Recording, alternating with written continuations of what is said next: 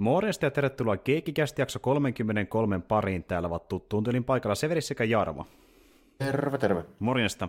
Ja täällä ollaan taas tosiaan, pidettiin tässä pienimuotoinen tauko välissä. Me tosiaan lokakuussa viimeksi nauhoiteltiin ja nyt 2 viikkoa sitä viimeisimmästä jaksosta, jossa puhuttiin Pitch Blackista Merkkarin kanssa, jos kiinnostaa, niin jakso löytyy kanavalta. Ja nyt ollaan marraskuussa jo elämässä ja Halloween on mennyt tässä ohi ja toivottavasti mukava teillä kaikilla. Ja me halutaan aloittaa tämä kuukausi puhumalla elokuvasta, ja ihan niin kuin tuo Black Widow, mistä puhuttiin lokakuussa, niin tämä on kanssa MCU-elokuva, ja tämä on semmoinen elokuva, josta me puhuttiin vähän semmoisen sävyyn aiemmin, että en tiedä, pitäisikö mennä katsoa vai eikö, kun tämä on vähän semmoinen, varsinkin trailerin perusteella, että ei kauheasti herätä fiiliksiä suuntaan tai toiseen, ja tuon perusteella moni jo tietää, mistä on kyse, eli no, tarina on se, että Jarmo otti esille vähän niin kuin Merkkarin kanssa, että kiinnostaisiko mennä kattoon tää teatteri. Merkka oli sille, että joo, mä menen. Sitten kävi sen katsomassa. Ja mä olin silleen, että no vittu, jos se meni, kai sitä minäkin menen. Ja nyt mä sitä menin katsomaan se, ja tässä me nyt ollaan.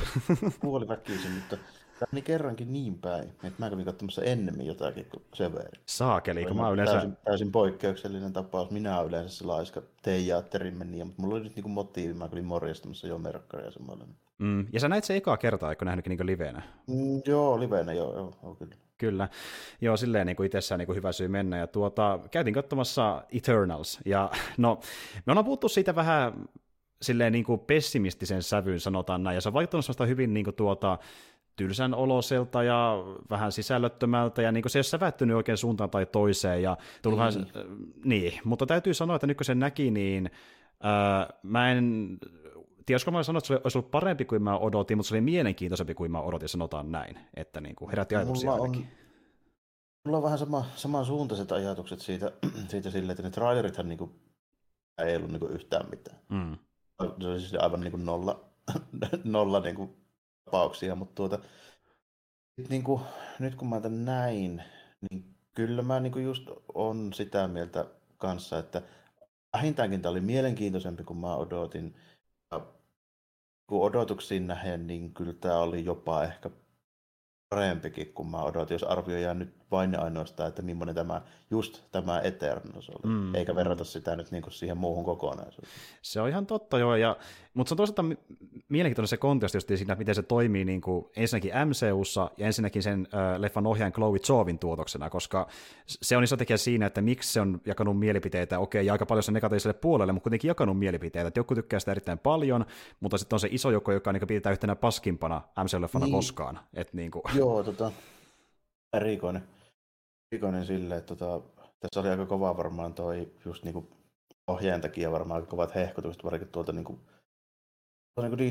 Disneyn puolelta kerran meillä nyt saatiin Chloe Zhao, joka on Oscar-hommia voittanut ja kaikkea tämmöistä, että tämmöinen niin sanotusti vähän tämmöinen prestige-ohjaaja ehkä enempi kuin tämmöinen niinku viihdepläjäysohjaaja.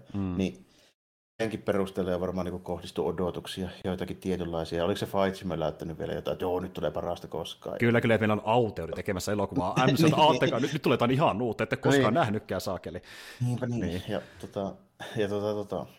No, ilmeisesti kyllä se piti paikkansa, että nähtiin sen tyylistä, mitä ei ole koskaan niin kuin Marvelin niin kuin näissä leffoissa nähty. Mutta tiedätkö, missä ollaan? Jack Snyder Justice Leagueissä ollaan nähty. Kyllä. Vähän samaan tyyliin. Ja siis tämä herätti samoja viboja kuin siinä. Tässä on vähän samoja asioita kuin Snyder Cutissa. Elementtejä joo, samoja. Ja sitten visuaalisesti tietyllä tapaa vähän samanlaisia juttuja. Ja teemoilta on myöskin vähän samanlaisia juttuja. Mutta sitten toisaalta... Se niitä käsitellään ja minkälaisia ne hahmot on, ne on taas tavallaan sitten ihan erilaista. Että Eternals on hyvin semmoinen, mä sanoisin, se alleviivataan ja korostetaan sitä niiden hahmojen inhimillisyyttä, joka taas nimenomaan on niinku täydessä niinku kontrastissa sen suhteen, että kun eihän ne ole edes ihmisiä, ne on saakin avaruusolentoja, jotka on rakennettu. Niin, kyllä, ja mennään siihen kohta vähän syvemmin, että niin mitä tämä meinaa käytännössä, mutta mä nopeasti riikäppään, että miten tuo tarina menee apauttia rallaan, niin päästään siinäkin vähän syvemmälle. Eli tälleen se menee. 7000 vuotta sitten Celestiali nimeltä Arishem lähetti maahan 10 ikuisiksi kutsuttua avaruusolentoa. Eitsäkin, Ikariksen, Sörsin, Spritein, Kingon, Fastoksen, Druigin, Makkarin, Tiinan ja Gilgameshin. He suojelivat ihmisiä deviaaneilta, mutta eivät muuten saaneet sekaantua ihmisten kehittymiseen. 1500-luvulla, kun deviaanien luullaan kuolleen, ryhmän johtaja Eitsäk rohkaisee jokaista elämään omaa elämänsä, kunnes Arishem antaisi heille luvan lähteä. Nykyhetkessä Sörsi työskentelee British-museumissa, asuen Spriten kanssa sekä tapaillen kollegansa Dane Whitmania. Eräänä yönä deviaani nimeltä Crow hyökkää heidän kimppuunsa, mutta Ikaris ilmestyy paikalle ja ajaa Crown tiehensä. Sörsi kertoo Whitmanille totuuden itsestään ja lähtee Ikariksen ja Spriten kanssa etsimään muita ikuisia. He menevät tapaamaan Eitsäkiä, mutta Crow on tappanut Eitsäkin. Eitsäkin kyky kommunikoida Arishemin kanssa siirtyy Sörsille, jonka hän oli valinnut ikuisten uudeksi johtajaksi. Seuraavaksi ikuiset käyvät noutamassa Bollywood-näyttelijäksi ryhtyneen Kingon. Tämän jälkeen he löytävät Tiinan ja Gilgameshin. Sörsi ottaa yhteyden Arishemiin, joka kertoo, että Celestialit olivat luoneet ikuiset androideiksi, joiden todellinen tarkoitus oli edesauttaa uusien Celestialien syntymistä planeetoista, joiden sivilisaatiot olivat riittävän älykkäitä. Ihmiskunta oli todettu riittävän kehittyneeksi, kun kosteet olivat herättäneet Thanoksen uhrit jälleen henkiin, joten uuden Celestialin, Tiamutin, syntymisprosessi oli valmis käynnistymään, mutta prosessi tuhoaisi samalla koko planeetan. Ainakaan osa ikuisista ei halua uhrata ihmiskuntaa ja päättää estää Tiamutin syntymän. He löytävät Druigin, jonka mielenhallintavoimilla he voisivat vaivuttaa Tiamutin takaisin uneen. Druigin mielenhallintavoimat eivät kuitenkaan itsessään riitä Tiamutin nukuttamiseen, joten ikuiset etsivät käsinsä Fastoksen. He palaavat avaruusaluksensa Domon luokse, jota Makkari oli vuosia vartioinut. Fastos keksii, että he voisivat kanavoida kaikkien ikuisten voimia yhteen Uni-Mindiksi kutsutulla ilmiöllä, joka vahvistaisi Druigin mielenhallintavoimia.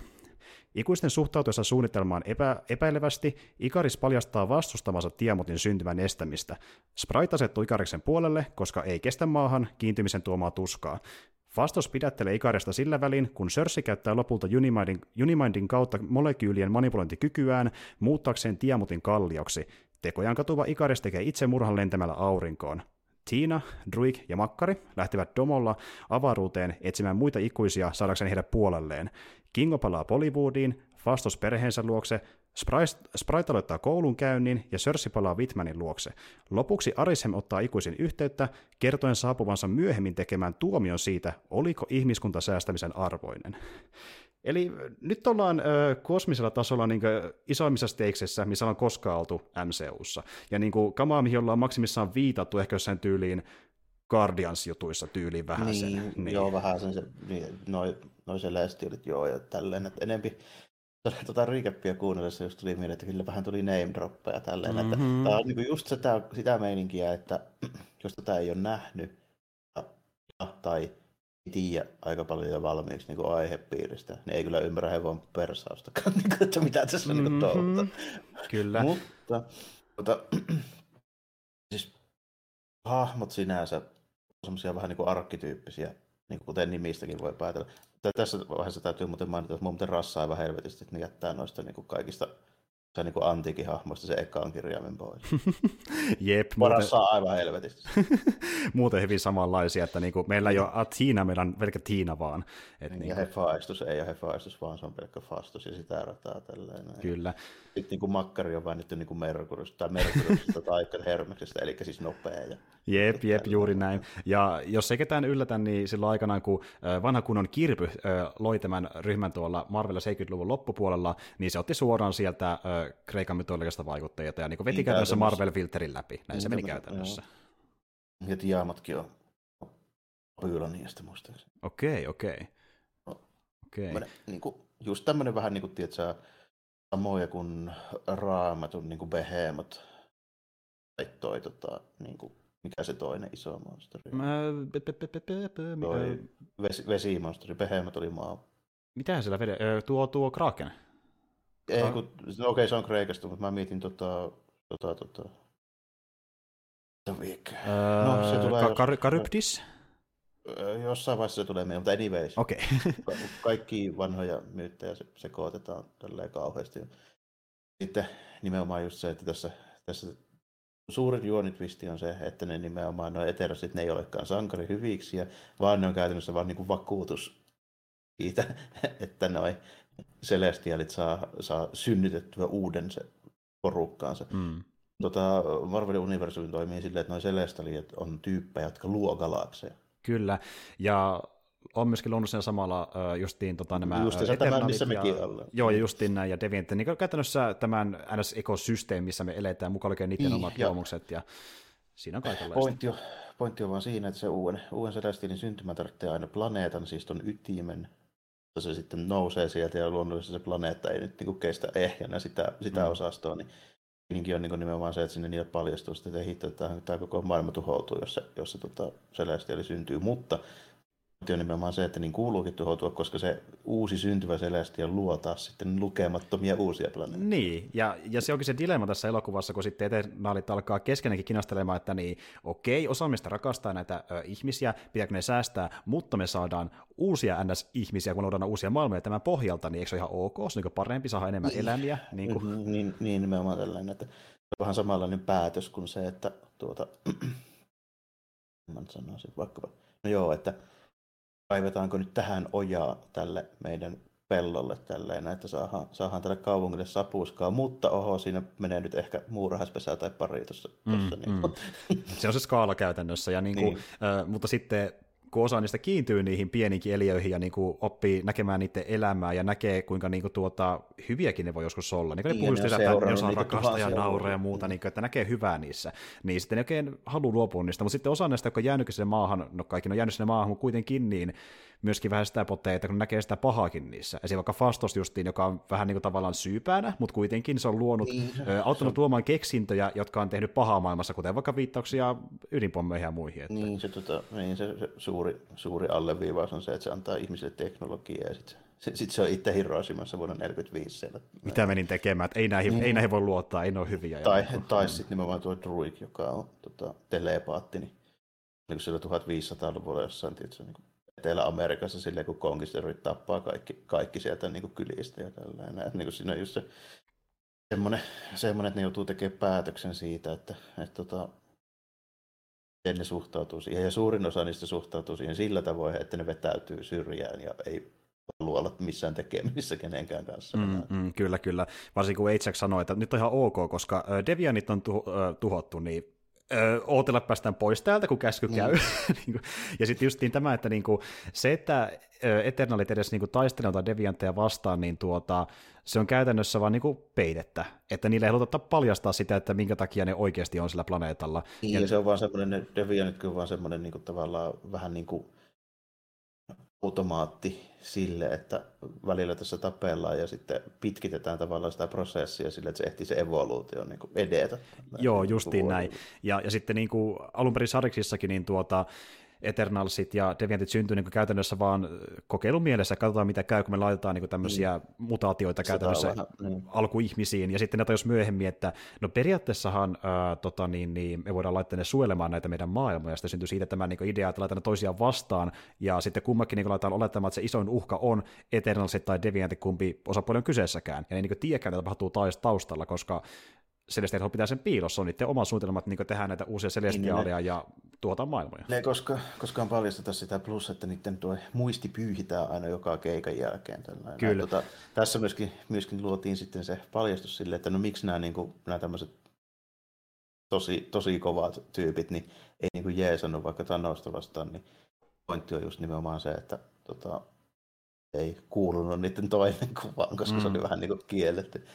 Plus se, että sitten osaa sanoa sitä, että muistaakseni se meni alun perin sarjakuvissa niin, että niiden se muisti oli pyyhitty siinä välillä jo, kun ne asuu maassa. Että se oli se homma, mutta tässä se oli silleen, että se oli vaan käytännössä kielletty. Ei kuulu toimenkuvaan nimimerkitä. Ja syy, miksi noin Eternaalia on siinä, että esimerkiksi jos se sarjaksissa kuoli, niin ne pystyttiin herättämään henkiin tällä niiden, oliko se World Engine vai mikä Engine olikaan? Joo, se missä ne Celestialit väsää niitä vehkeitään. Kyllä joo. Tosin sarjaksissa niin alunperinhän ne oli nimenomaan geenimanipulointuja biologisia olentoja, kun tässä noista just tässä on vähän niin enempikin androideja. Mutta sekin on vähän semmoinen siinä ja siinä tällainen, että synteettisiä joo, mutta miten. Se on vähän sama kuin vaikka datasta alkuissa, mutta se on aika hyvä semmoinen vertauskohta siihen. Se juuri tässä näin, niin tämä on tämmöinen just aika jo haisteeksit on ja näin, mutta oikeastaan niin kuin ainoa, millä tässä leffassa on mitään väliä, niin on se hahmodraama. Mm. Joo. Tämä käsittelee ne kaikki aiheet niiden hahmojen välillä. Ja osa niistä on todella hyviä ja osa sitten vähän vähemmän hyviä. Tässä on tosi paljon semmoisia niin kuin... Okei, 10 tyyppiä, niin se kontrasti on iso ja joillain sit ei tehdä oikein mitään ja joillain tehdään paljonkin. Et esimerkiksi niin kuin, mä voin ihan suoraan sanoa, siis heittämällä niin kuin suosikkityyppi tästä koko porukasta, niin on meidän intialainen Bollywood-näyttelijä. Se on oikeasti aivan helvetin hauska. Ja sen kuvaaja. Ja sen miespalvelija justiinsa. Kyllä. Tämä kuvaa kaikki, mitä sillä tapahtuu. Yeah. Kingolla on tämmöinen, niin kuin, oliko 50 vuotta sen palveluksessa ollut tyyppi, joka siis tietää, että se ei vanhene koskaan. Tällä siis on aluksi luulin vampyyriksi. Jep. Ja sitten niin kuin, se on ollut se peitetarina, että niin mulla on tämmöinen näyttelysuku, missä... Niin, sitten siellä näkyy just silleen tyyli jostain 30-luvulta alkaen, niin kaikki samannäköisiä tyyppejä siellä. Tässä on mun isoisä, tässä on mun isoisä, ja sitten minä lopulta, ja niin kuin, karuni vaan, niin kuin, kunhan saa rahaa, niin se riittää sille. Ja sitten sillä on suuri kunnia päästä näkemään Eternals, se on kyllä hauska hahmo. Ja joo, sitten... se on oikeasti tosi hauska se. Siis niiden dynamiikka plus nimenomaan se, että miten siitä saa niinku ihan hyvää huumoria, kun se kuvaa kaiken. Sillä niinku... Kyllä, eli tosiaan tarkennuksena Kingo, niin kun se tulee pois Bollywoodista tänne, niin Eternalien mukaan sen jälkeen, kun Jack kuolee, pitää deviantit hoitaa, kun ne on palannut takaisin, niin se haluaa dokumentoida ja tehdä siitä uuden elokuvan. Eli se on niin justiin näin. Ja niin kuin, että sen tapa pysyä piilossa on pysyä niin kuin pinnalla tavallaan. Olla niin tavallaan tällainen, että miksi se... Ja plus, että se nimenomaan just niin tekee niin kuin moni varmasti tekisi, että jos niin voi tehdä ihan mitä vaan ja pystyy mihin vaan, niin miksi en olisi rikas ja kuuluisa. Niin, just näin. Sillä on niin yksityiskoneet ja se lentelee sillä, niin siellä ja kaikkea tätä meininkiä. Niin. Mm. Joo, niin se on kyllä tosi hauska. Se supervoima on tosi semmoinen perus, eli se ampuu lasereita sormilla. Jep, justiin näin. Justiin näin. Ja mä tykkään, miten se on semmoista tietynlaista, vähän niin kuin semmoista melkein röyhkeitäkin ekomaista, kun se käyttää näitä voimia, niin kuin, että se... Niin kuin sille tekee vielä läppääkin, niin kuin se tekee semmoisia kaploom-ääniä, kun se ampuu jotain sakeli monsteria tälleen, että se niin pitää hauskaa tavallaan niillä. Ja se Kumail Nanjiani, joka näyttelee sitä hahmoa, niin se kertoo, että niin, kun se lähti luomaan sitä hahmoa itse näyttelymielessä, niin se meni niinkin kauas Hollywoodin historiaan, että kun se mietti sitä, miten tämä Kingo taistelisi, niin se otti vaikutteita niin, Errol Flynnin seikkailuelokuvista, ekoista Zorro-leffoista, ne jätiin 20- ja 30-luvulla. Ja se on semmoista niinku fiilistä mukaan siihen. Ja siinä on vähän sellaista niinku semmoista veijarimaista meininkiä. Joo. Sitä vanhajan seikkailumeininkiä, että missä just joku Zorro tai Robin Hood, niin jossain Tihamin serifin bileissä sit se heittää se ampumansa peuran siihen pöydälle, tai se laitonta, ja sitten se alkaa tappelemaan siellä, että se niinku flengaa jollain kattokruunulla ja potkii just jotain niinku tosiaan niinku pikareita ja lautasia tyyppien naamoilla ja niin kaikkea tätä tämmöistä, niin kuin mä kiipeilee verhoissa siellä. Jep. Tai sitten kun sä teet miekkailemaan, niin se on tosi hyvä siinä oikeasti. Eikä niin, se... Sitten se nöyryyttää niitä tyyppejä. Niin, justiin näin. Tuossa on samaa energiaa. Ja... Vähän joo sama. Siinä, plus, että se sopii siihen Bollywood-teemaan hyvin tälleen, koska siinä on, se on hauska, kun siinä on semmoista musiikaalimeininkiä, niin just, mutta se oli just niitä leffajulisteita, niin se oli vähän sitä bondityylistäkin niin menoa, niin tulee ihan just mieleen noin Singhamit esimerkiksi, missä on just niin tosi överi, pätevä niin äijä siinä pääosassa. Joo, todellakin, jep. Ja se oli, ylipäänsä on tosi hauska ahma, ja se niin huumorin osalta kantaa monia kohtauksia, kun se vaan tulee heittää sitä läppäänsä. Jep.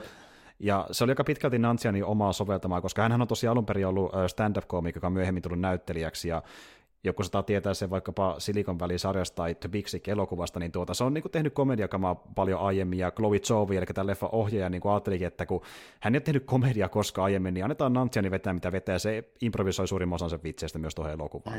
Joo. Kyllä huomasin, että se on niin selvästikin varmaan jo komedianäyttelijä, koska se oli niin hyvää siinä. Sillä oli hyvä dynamiikka vielä niin monen hahmon kanssa, muun muassa vaikka ton Gilgameshin kanssa, kun ne se sanoi sitä, että niitä se sapuskoita ja sitten sitä, oliko se simaa vai mitä olutta sillä oli tällaiset, että no itse tekemään tälleen, että fermentoi ne silleen, että pureskelevalla syyliä. Se niin tästä, jos on puhuttu sen sakeenkin kanssa. Kyllä. Tälleen, niin siitä saatiin hyvää läppä. Mä joon sun sylkeä. Sitten se on hyvä, kun ne alkaa siinä vähän vakaavuutua. Se vahingossa jostain uudestaan. Sitten se muistaa sen tehtyä. Jep. Ja tässä muuten, tää on vähän sellainen leffa, että who is who, koska niin tässä on niin paljon isoja nimiä, niin tässä on toinen ihan eri puolta maailmaa, eli niin suoraan Etelä-Koreasta Don Lee, joka on tuttu vaikka Train to Busan elokuvasta, näyttelee Gilgameshia. Ja joka nyt sitten niin kuin sympaattisemmasta päästä myöskin näitä hahmoja. Se hahmo vähän tuhlattiin tietyllä tavalla. Vähän joo, niin kuin tuossa on näkevänsä enemmänkin sitä, että niin kuin, se ymmärtää, että miksi se kuoli, kun se kirjoitti justiin semmoisen asemaan, että se joutuu vähän niin kuin uhrataan itsensä Tiinan puolesta, koska niin tosiaan leffassa niin on semmoinen keissi, että niin etäret on aika vanhoja hahmoja, niin niillä saattaa tulla vähän niin kuin liikaakin muistoja, ja sitten niinku niiden mieli ei jaksa kannatella sitä niinku muistojen määrää, jolloin tulee tämmöinen vähän niinku niin sairaus, missä niiden mieli hajoaa kaiken sen tiedon alla. Niin. Tällainen, niillä on vähän niinku, että tulee vähän niinku glitsejä silleen, mitä pitempään ne on. Justiin näin. Ei riitä kovalevyjä siinä tilanteessa justiin, niin tämä Tiina saattaa sitä käydä omissa kimppuun, kun se menettää hallinnan itsestä, ja sitten niin tämä Donli-hahmo pitää huolta siitä, ja, niin kuin, että se ei käy kenenkään kimppuun, niin sitten niin joutuu uhraamaan itseensä sen vuoksi, ja kuolee leffan aikana. Vähän silleen jännä, että mä luulin, että se olisi mennyt jopa toisinpäin, koska niin ennakkoa ajattelin, että okei, Angelina Jolie on vähän kallis varmaan moneen elokuvaan. Nimenomaan. Ja sitten vielä sekin pohjustettiin leffan loppupuolella, että niin, se jos tosiaan lähtee seikkailuihin, eli niin leffassa loppukohtaus justiin, missä me nähdään, että kyllä puhuttiin tuosta, että niin Tiina lähtee Makkarin ja sitten tuon Druigin kanssa niin etsimään muita eternaaleja, niin siinä on pohjustus tuleviin tapahtumiin, ja ne löytääkin jäbän. Ehkä se voi tässä vaikka mainita, kenet ne löytää sieltä, että ensinnäkin tämä loppukohtaus, niin siinä lopputestin aikana, niin siihen tulee eka tyyppi, ja kun mä näin sen, niin mä olin silleen, että ei vittu, tuoko ne sakeli Pipted-rollin MCU-hun, ne toi Pipted-rollin MCU-hun, ja se ei ole vaan Pipted-rolli, vaan se myöskin niin esittelee Eroksen, eli niin Eros tuli mukaan MCU-hun. Eli toisin sanoen varmaan tunnetumpi on nimellä Star Fox. Kyllä. Jos tietää Marvel-hommia. Joo, se on sen niin kuin aina sankarinimi, ja tyyppi, joka on ollut mukana justiin Eternalien joukoissa ja ollut Avengerien joukoissa ja ties missä. Ja, Avaruus Avengersissa monesti joo, ja tälleen näet niin vähän niitä hommia. Nämä on siinä mielessä aika jänniä sille, että näille kaikille kuitenkin annetaan ihan aika hyvää siivu niin kuin esitellä ne hahmot ja mikä niiden pointti on. Mitä toisaalta auttaa se, että ne on kaikki tämmöisiä tosi perusarkkityyppejä, niin kuin vanha ajan tämmöistä just jostain jumalista ja puolijumalista ja näin, niin se kyllä silleen niin kuin tavallaan auttaa ymmärtämään, mikä se niiden pointti on. Lukuottamatta ehkä ihan paria tyyppiä, miten Druigin se telepaattisysteemi toimii, niin se oli aika kovaa homma itse asiassa, kun se jossain vaiheessa vaan siinä sanoo tälle, että niitä hetken mulla kävi mielessä, että mä ottaisin maailman kaikki ihmiset hallintaan. Tosta vaan, ei tullut missään. Niin. Se oli silleen vähän niin kuin, että okei, tälle, että tämmöinen heppu, että se onkin ymmärrettävää, miksi se lähti, että tuommoinen tyyppi pitää pystyä pelaamaan pois pelistä, niin kuin silleen niin kuin, koska se on niin kuin ihan liian kovaa. Se ei voi soololla liikaa. Se voisi ratkaista kaikki niin kuin ongelmat. Silleen, juuri näin. Niin heti, niin. Et se pitää, no se oli se tyyppi, joka niin kuin eristäytyi ja ei ollut tekemissä muiden Eternalien kanssa vasta, kun oli ihan pakko. Et se kuitenkin oli enemmän itsekin sen kannalla, että pitää säästää. Syrjään vetäytyvä emo teini, jolla on. Se oli muuten se luukki sitten, kun ne lähti tälleen, se oli saakin ihan suoraan revästi jostain Lost Boysista. Joo, se näytti vähän niin kuin jotain semmoista niin semivampyyriltä. Että Kasari kootti rockerityyppi tällainen, joo. Mutta silloin oli itse asiassa muutamia ihan hyviä juttuja niin kuin silläkin tyypillä sen niin kuin hahmodraaman puolesta. Mä en tiedä, että mä en koskaan nähnyt sitä näyttelijää ennen. Mutta se on ihan jees. Ainakin tuossa Nolanin 1917-leffassa. Siis nyt menee sekaisin, Dunkirk on se niin Nolanin sotaleffa, on siinä ollut. Joo. Ja toinen sitten, mistä joku saattaa tietää, on tuon The Killing of a Sacred Deer. Ne on ehkä sen kanssa tunnetuinta leffaa, mutta kuitenkin semmoinen, joka on vasta viime vuosina, muutaman viime vuoden aikana noussut vähän pinnalle. Niin. Olen mä Dunkirkin nähnyt, mutta en mä sitä yhtään niin muista, tai on saanut yhdistää siinä. Joo. Ja by the way, toinen tyyppi, joka myöskin on mukana siinä, Harry Styles, joka näyttelee nyt Erosta. Eli niin, pari tyyppiä vedettiin sieltä. Parikin tyyppiä, joo. Ja sitten jos nyt sanotaan niistä draama-elementeistä, mitkä ei ehkä niin kuin hirveän hyvin toiminut, niin en nähnyt minkäänlaista kemiaa sen Ikariksen ja Sörsin romanssissa. En minkäänlaista. Ei, vaikka niillä pitäisi olla semmoinen vuosituhan sinne mukaamassa. Toki niillä on ollut myöskin breikki pitkään käynnissä. Että. Niin, mutta se oli kyllä niin puisevaa kuin olla ja voi. Ja siis se oli tosi huonosti tehty ja niin se draama kerrottiin ihan kamalasti ja se justiin miten sitten Ikaris kääntyy niin hyvien puolelle, se oli tosi siirappista. Niin kuin se, miten se yhtäkkiä muistaa, ai niin, me olimme rakastavaisia satoja vuosia sitten, nyt minä luopun aikeistani, ja sitten se menee mukaan siihen Uni-Mindiin. Se oli tosi, niin kuin, käytännössä 20 sekunnissa päättää, että okei, mä oonkin väärässä. kun se vaan muistaa jotain helliä hetkiä se Sörsin kanssa. Se on vähän... Mulle tuli Ikariksista vähän jopa liikaakin mieleen Man of Steel. Silleen, että rupesi huvittamaan se siinä jossain vaiheessa. Mä sanoin oikein Mercurykin, että jopa Marvelin teräsmies on saakeli epäluotettava murhaaja. Mikä tää juttu on? Etes Marvel ei pysty tekemään teräsmiestä niin sympaattista. Mikä hemmetin juttu. Onko Snyder täysin pilannut Supermanin? En tiedä. Mutta Ikaris on käytännössä täysin samaa kuin... Kyllä, että pystyy lentämään ja ampuu laserin silmistään ja vahva kaveria. Ja on vahvin niistä kaikista. Ja sitä viitataan myöskin Supermaniksi leffan sisälläkin. Ja se on ainoa DC-viittaus. Batman-viittaus löytyy myöskin. Ylipäätään löytyy yllättävän paljon DC-viittauksia Marvel-elokuvasta. Mikä oli kanssa niin kuin, silleen, hyvä rooli ihan niin kuin, silleen, hahmon niin kuin, puolesta, niin kuin, ymmärsin sen pointin, ja, niin, mutta en ehkä ymmärtänyt sitä sen lopputuloksen päätöstä. Niin, Sprite oli muuten jees, mutta mä en oikein ymmärtänyt sitä se Ikaris fangirl-hommaa. Ja se tuli vähän... Täysin, niin se tuli vähän puutakaan, koska mä odotin, että se lähtee sen takia Ikariksen mukaan, että se voi jossain vaiheessa pelastaa homman, tälle, koska se tekee illuusioita. Mä oletin, että se oli niin setuppi sille, tälle, mutta ei. Niin kuin, ei ja siis niinku, ne alkaa sinne vähän ennen sitä, olisiko tyyliin vartti ennen sitä tilannetta, missä se lähtee Ikariksen puolelle kertomaan, että niin muuten joo, Spritehan muuten dikkaa tästä niinku, Ikariksesta ja rakastaa sitä, ok. Kiva tietää. Niin silleen...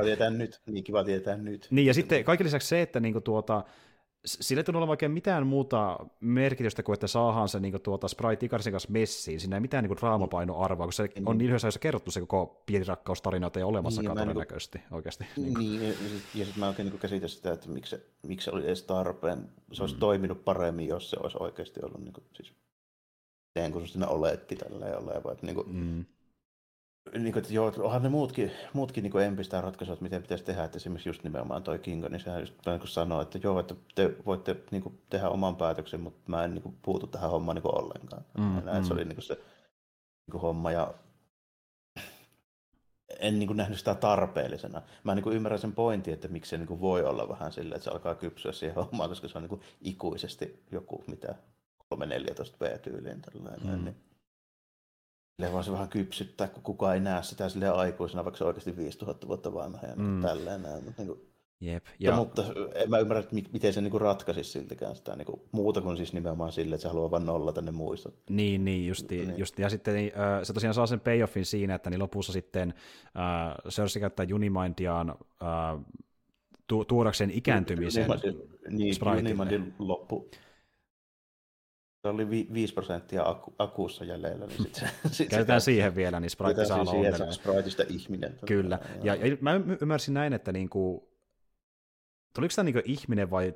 Käsittääkseni se menetti kaikki ne voimansa ja siitä tuli ihminen. Okei. Vähän niin kuin tietysti Pinocchiosta tuli oikea. Okei, joo. Näin ne sanoo kyllä. No joo, niin se varasti menikin. Ja sitten se, kun mä puhuin tuossa, että pyrkii elämään ihmiselämään, menee koulussa käymään ja näin edespäin, ja haluaa niin kuin vanhentua, ja niin ei halua enää elää siinä saakeli ikuisessa lapsuudessa, koska se on ollut niin raskas silleen, niin psyykkisesti. Plus vielä niin kuin muuttamaan tyyliin, niin tietysti 2 vuoden välein viimeistään niin kuin paikasta toiseen, koska se alkaa näyttää epäilyttävältä, kun naapuri ei vaan nähnyt koskaan. Ainoa, joka julkisesti osaa pelata ikänsä, on Kingo, ja se pystyy tehdä. Kyllä, mutta ylipäätään niin kuin huomaatte, niin tässä... löytyy paljon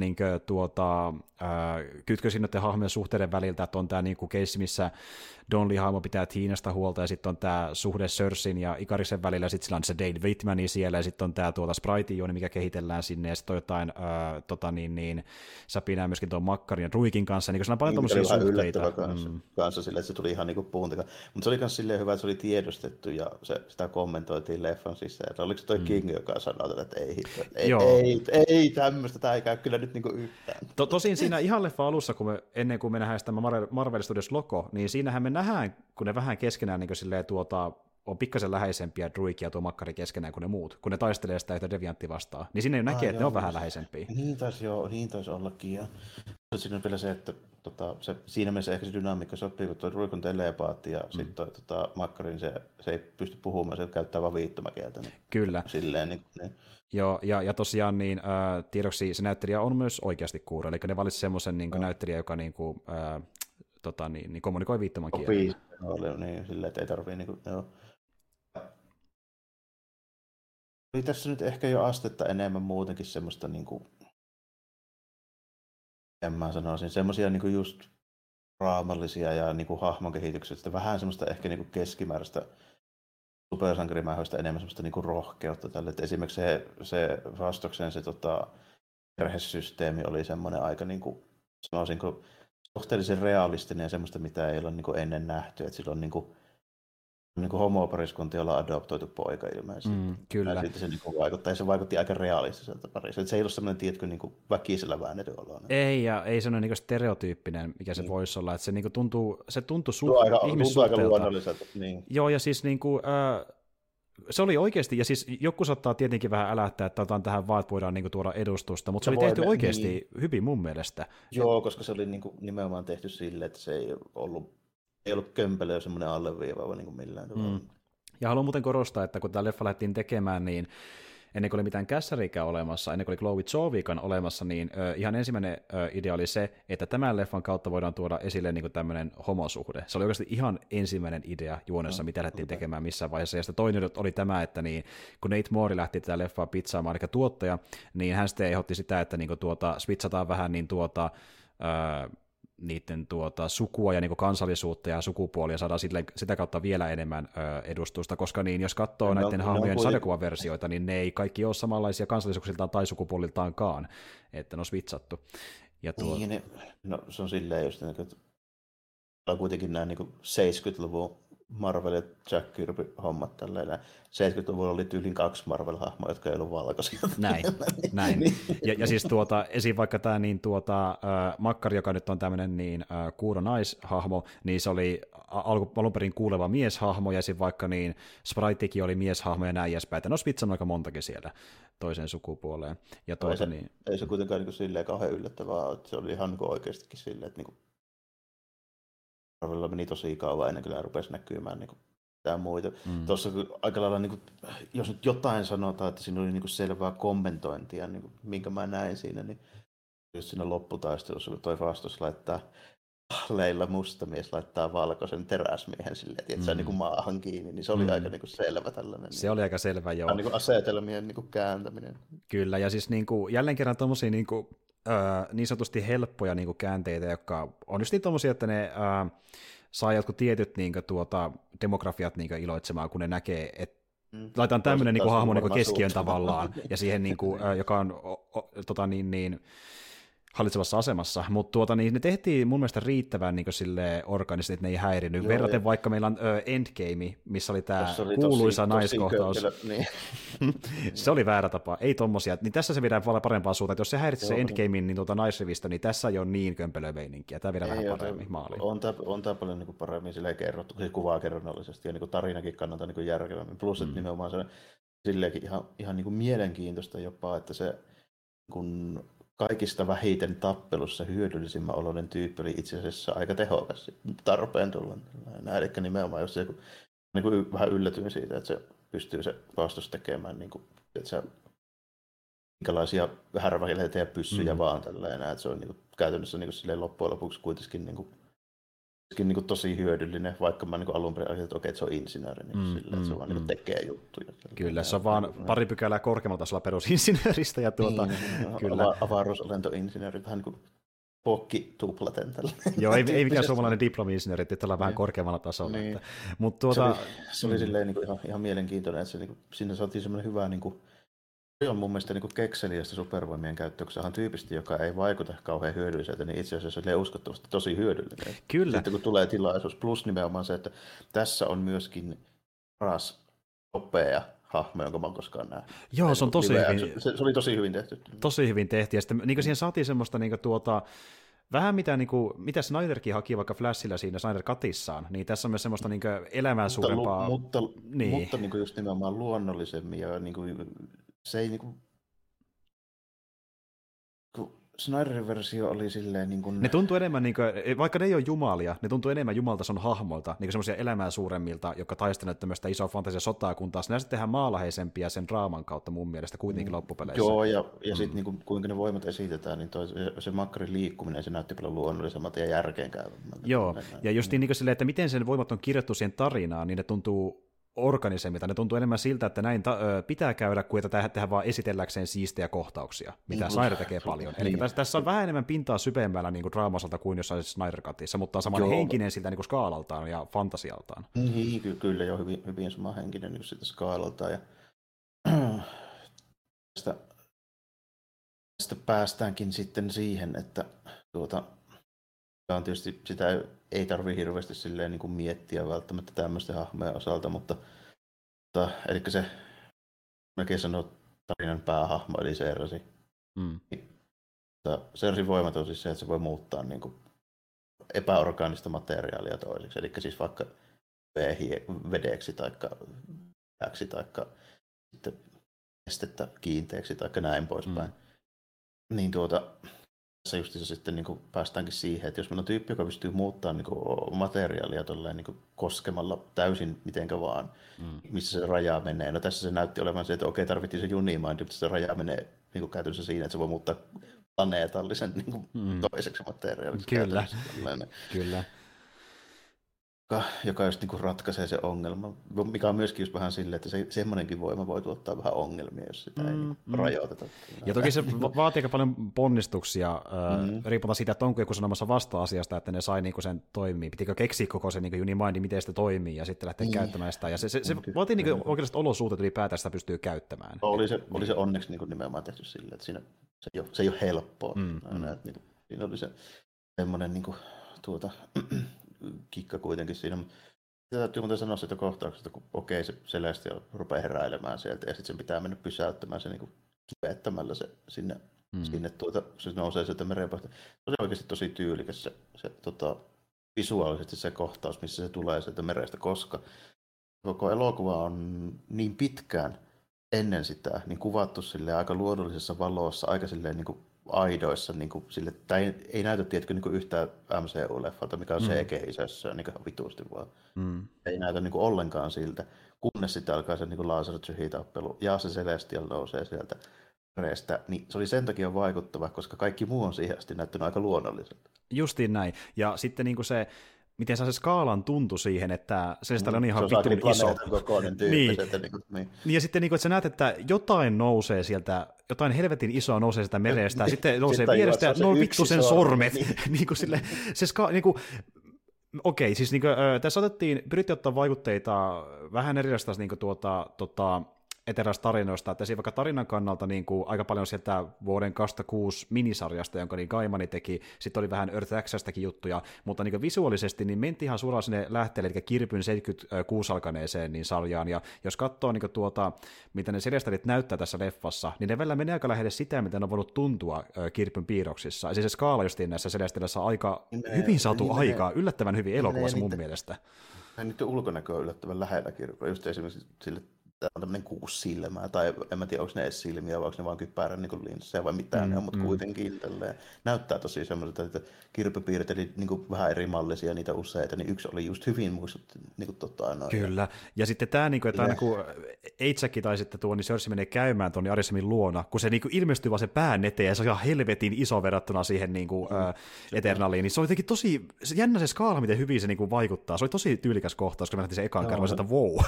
Oikeasti. Siinä oli se koko oli tosi hyvä siinä ja se skaala niin kuin nimenomaan se tuntui siitä, kun se just tosiaan semmoinen niin näyttää, että sieltä nousee tuommoinen joku valtava vuoren kokoinen homma, sitten niin tajuaa, niin se valtava vuori sen sormi. Niin justiin näin. Niin. Että jos vertaa vaikka siihen, että miten on joku sanotaan mikä olikaan sen Ragnarokin se niinku demonipahis siinä.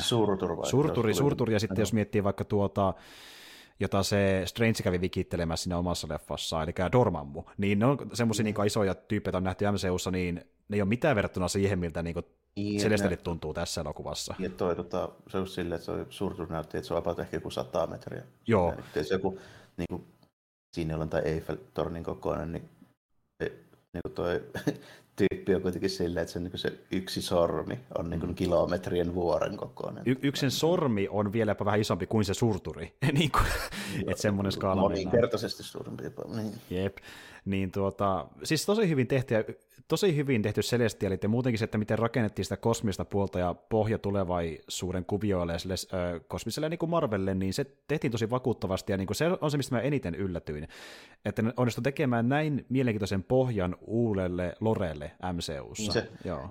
Niin kuin tavallaan niitä hahmoja ympäröivä ja kuinka iso se skaala on, niin se oli silleen niin kuin just aika rohkeatakin, että sitä ruvettiin niin kuin tosta vaan niin kuin yhtäkkiä esittelemään, koska ei meillä ole mitään tuohon viittaavaa nähty vielä toiseksi. Tällä, esimerkiksi ne tähän saakka nähdyt avaruushommat, niin ne kuitenkin on vaan, että meillä on sinisiä jätkiä ja suippakorvaisia skrulleja ja silleen, niin kuin, että ei ne niin kuin viittaa millään tavalla siihen, että niin kuin, mitä se meininki noissa niin kuin hommissa on. Että, silleen on vähän jopa yllättävää, että siinä lähdettiin niin kuin heti tavallaan niin kuin todettua. Mä olisin voinut kuvitella, että tämä elokuva olisi käytetty siitä, se vasta lopussa paljastui, että oho, tämmöinen tyyppi teki meidät tällainen. Se oli heti alusta alkaa selvä. Joo, just niin kuin, että näin paljon nähdään Celestialeja, näin paljon nähdään sitä kosmista lorea, niin Eternaleja, niin mä en oottanut sitä näinkin paljon, koska tämä tuntui niin semmoiselta origin story kevyeltä pohjustukselta mennään sitten myöhemmin niin sen vielä syvemmälle levelille. Tämä meni yllättävän syvälle jokaisessa leffassa. Sen takia, että tämä ehkä onkin parempi kuin mä odotin, koska tämä ei ollut origin story. Siis siinä mielessä tämä sisälti se origin story, mutta sitten loppujen lopuksi niin tässä kerrottiin huomattavasti enemmän sitä tarinaa kuin mitä tähän saakka nähdyissä niin niissä muissa origin storyissa. Kyllä, ja niin kuin etuna on se, että nämä on elänyt tuhansia vuosia maapallolla, niin me voidaan kertoa niin origin story vähän niin tarinan seassa pätkinä, ja niinhän ne tekeekin, kun ne menee välillä menneisyyteen vaihteeksi, täyttämään kuin juoni alkoi sitten matkaa eteenpäin. Niin ne vähän niin sekoittaa origin storia ja tämmöistä niin omaa storia keskenään, ja se toimii yllättävän hyvin, varsinkin kun näin saakeli monta hahmoa tässä keskiössä. Ja näitä pitää olla niin monta hahmoa, joo, että niinku, tietysti tämä on varmaan aika lailla yksi niistä harvoista porukoista, missä se ehkä toimii, koska ne kaikki on niin selkeitä, että sä niinku heti tiedät, mitä ne tekee. Jep, juuri näin. Näet niiden nimet ja tällaisesti näin, niin niinku se etu siinä, että tavallaan voi kertoa tuommoisen jutun, kun kaikki tietää vaikka jonkun saakeli Kreikan niinku, hahmo, mihin se perustuu ja tällainen. Näet se niinku, ei tarvitse silleen niin kuin syventää hirveästi sitä konseptia ja mistä ne tulee ne voimat ja ei niin kuin semmoisia hommia tarvitse niin paljon kertoa. Toisin kuin vaikka just joku Captain Marvel tai Black Panther, se on paljon vaikeampi silleen. Niin kuin, sä et voi heti sanoa, että tää näin. Kyllä. Että, kun sä voit sanoa vaikka just sitä Ateenasta, että se Ateena, sitten se niin kuin Mercury ja se niin kuin Gilgamesh, mistä sä niin kuin tiedät heti, että ketä ne on. Kyllä, ja niin kuin tässä elokuvassa itsessäkin esim. Tiinaa verrataan Athenaa ja näin edespäin, että se niin on itsestään selvä jo leffan kontekstissakin, että nämä on vähän niin kuin Kreikan jumalia. Niin, se on se selvä juttu tälleen, että ne tyypit, jotka kirjoitti aikoinaan ne Kreikan taruusat, niin ne otti sen mallin tästä hahmosta. Kyllä, ja nimenomaan, että tässä maailmassa nämä on kirjallisesti ollut niitä esimerkkejä niille hahmoille, ja niin kuin mytologioille ja tarinoille, ja sitten esim. Vaikka Sareksissakin, niin Deviantikki, niin ne toimi niin kuin Marvelin maailmassa niin kuin inspiraationa näille niin kuin monsterille, mitä nähdään vaikka jossain Kreikan tarussa ja tälleen, että niin kuin nämä on ollut ne oikeat taruhomot siellä Marvelin kontestissa. Niin. Nimenomaan silleen, jos siitä tulee se semmoinen niin kuin joku deviantimölli, niin se on sitten myöhemmin muuttunut tarustossa joskus, tietysti vaikka niinku näitä nyt on, jotain maantikoita tai griffaleita tai hydria, niin tämmöisiä tällainen. Ja tosiaan Deviantit oli semmoisia, että kun ne luotiin aikana Eternalien kanssa, niin niihin tuli tänne mutaatio, mikä ensinnäkin loistin tämä, että ne saattaa kehittyä vähän niin kuin omillaan, vaikka ei haluttukaan, plus tämä, että niille tulee tämmöisiä niin kuin villejä variaatioita, ja ne saattaa näyttää hyvin erilaisilta keskenään. Ne ei ollut alun perin Sarkissa ihan noin petomaisia kuin mitä tässä leffassa on. Oli vähän enemmän humanoidin näköisiä. Lonkerosusia. Justiin näin. Lonkerosusia, kun oli alun perin niin vähän enemmän Eternalien näköisiä itsessään, mutta muutenkin tuntuu, että noihin on vähän yhdistetty Hordea, joka on toinen ryhmä Marvelin sarjakuvista. Ja ne on tämmöisiä niin hyönteismäisiä petohahmoja, ja niillä on semmoinen ominaisuus ollut Sarksissa aikanaan, että ne pystyy esim. Imeä itseensä Eternalien energiaa, ja sitä nähdään tässä elokuvassa. Eli ne on vähän niin kuin tavallaan yhdistetty toisinsa tässä leffassa, Deviantit ja nuo Horde-hahmot. Mä just rupesin miettimään tälle, että niin hetkinen, mitäs nimeä ne niin käyttää, mitäs toi Brody? Kantapellu X-Meniäkin vastaan, tiedätkö ihan suorat alien ripoffit? Ei, niin no joo, se on yksi. Sekin on vähän samaa, mutta okei, siinä on sellainen juttu, mikä esitellään varmaan sit myöhemmin ehkä X-Menin kanssa, mutta pikkusen samaa niin kuin juttua, että se, kun laitetaan joku semmoinen piikki ja imetään tällainen. Joo. Niillä on sitä hommaa kanssa. Joo, ne on niin kuin ihan suoria alien ripoffeja. Niin. Okei, joo. Ja onko ne siis semmoisia niin hyönteismäisiä? Hyönteismäisiä, joilla on kuninataria, joo, tälleen ne munia. Onko hänestä, joka kuuluu siihen Hordeen, kun se Horde-nimitys on vain niin sellainen kollektiivinen nimitys sille joukolle? Vai onko se vai onko se joku Ultimate Universumin versio, niin sekin on mahdollista. Sekin on se mahdollista. Alkuperäinen on Brody ja niillä on se kuningatar ja jossain vaiheessa, tämä on siis niinku 70-luvun X-Meniä. Okei, no sit se on vanhempaa, joo, koska Horde esiteltiin Earth Access, eli Ysärin loppupuolella, vähän myöhemmin.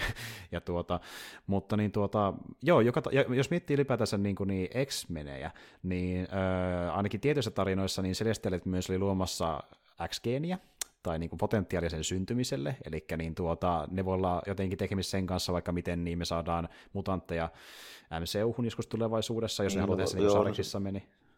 Eittämättä joo, tälle. Toisaalta kaikkeihan ne niinku, noi Celestialit on siinä mielessä yhteydessä, että ne on tehnyt ton koko planeetan, missä toi Marvelin universumi tapahtuu. Siinä mielessä joo, mutta jos täytyy jotain niistä noista Deviantista vielä silleen sanoa, niin niitä pidin yhtenä ehkä miinuspuolella, että niiden design oli vähän turhan geneerinen. Se oli hyvin geneerinen ja mielenkiintoisia aspekti oli se, kun se yksi alkoi muuttumaan sitten, eli Crow niin ihmismäisemmäksi. Niin kyllä. Et niin kuin se oli, ja sitten se vähän niin kuin symboloisti sitä, että nekin haluaisi niin kuin nousta pois siitä pedon asemasta ja ne haluaa aina, no vähän niin kuin tavallaan halusi omia oikeuksia ja päästä pois tästä Celestialille niin teatterista.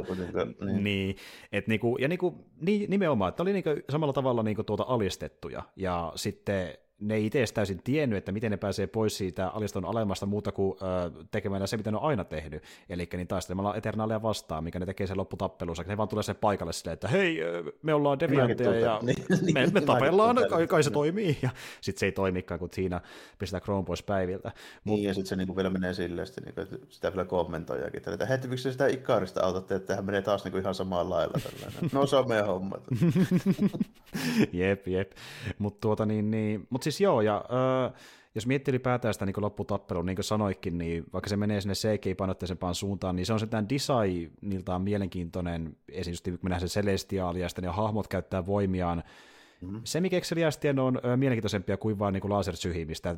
Siihen osassa, mitä on puhuttu monta kertaakin, että jos käytetään voimia, käytetään semmoisia voimia, mikä sopii sille hahmolle, oli sitten keksintöjä tai nopeus tai laserissa teet tai jotain. Niin kuin.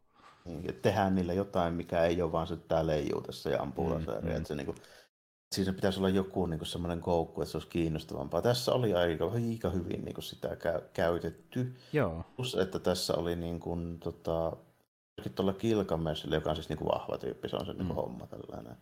Niin. Ja saattaa johtua osittain myös teatteriolosuhteista, mutta mun mielestä johtui myös osittain ohjauksesta, että Gilgameshin se vahvuus ja sen lyöntien niin voima tuntui paremmin kuin 90% tähän nähdystä, niin kuin vaikka hullakin. Tai kyllä, todellakin. Ja, mä en tiedä paljonko tekemistä sillä on asian kanssa, koska Gilgamesh ei lyökkää ihan monta kertaa peräkkäin, sillä on vain kerran ja se on sillä selvä. Kerralla kovaa. Mutta niin esimerkiksi vaikka siinä saatiin hyvä esimerkki sille, että miltä niin tori vasara lyönti pitäisi joka kerta tuntua. Kyllä, juuri näin. Niin. Ja sitten se taas, että Dondilla on 30 vuoden historia nyrkkeilystä. Niin se kyllä oli uskottavan näköisesti lähti. Joo, ja jos olette katsonut yhtään muita sen leffoja kuin Reitu Busani, niin suurissa leffoista on semmoisia, että oli ne sitten rikosleffoja tai toimintaleffoja tai mitä tahansa, se muuten lyö nyrkkeellä ihan helvetisti niissä elokuvissa. Ja niin kuin käyttää sitä taustansa. Ja toinen, mitä se tekee paljon, niin oli vähän niin kuin referenssi tässä elokuvassa. Niin monesti sen näissä niin korealaisissa elokuvissa, kuin Bud Spencer konsana, se läpsii paljon vihollisia, vaan poskella. Se tekee ihan saman liikkeen tässäkin, joiden Deviantilla. Se on hauska nähdä referenssinä sille. Se on mulle vähän tavallaan niin kuin Korean Bud Spencer, se samalla tavalla niin kuin läpsii menemään. Kyllä. No se sitten selvisi aika samalla, että minkä takia se näytti paremmalta kuin suuri osa. Okei, se tyyppi osaa niin oikeasti näytellä se uskottavasti, plus että se oli aika hyvin ohjattu, miten se tehtiin sille. Että tässä olisi niin hyvä esimerkki siitä, että miksi suosisin, että toimintarooleissa olisi tyyppi, joka pystyy uskottavasti näyttämään sitä, mitä se tekee. Joo, justiin näin. Niin sillä on taustaa jonkinlaista kamppailulajista, niin se ymmärtää, mitä se tekee, ja sen pohjalta se ei vaadi välttämättä niin kuin kauheasti ymmärrä treeniä niin sanotusti. Niin, nimenomaan, ja sitten se olemus ja liikkuminen ja näin, ja se ajoitus ja se niin kuin tälleen, kaikki, mikä siinä niin kuin näkyy, niin se näyttää uskottavammalta se, silloin, kun sulle ei tarvitse sitä niin kuin näyttää, tiedätkö, silleen, niin kuin, että teet tästä näin, liikut tästä näin, sitten sä niin kuin lyöt niin kuin tänne näin. Niin.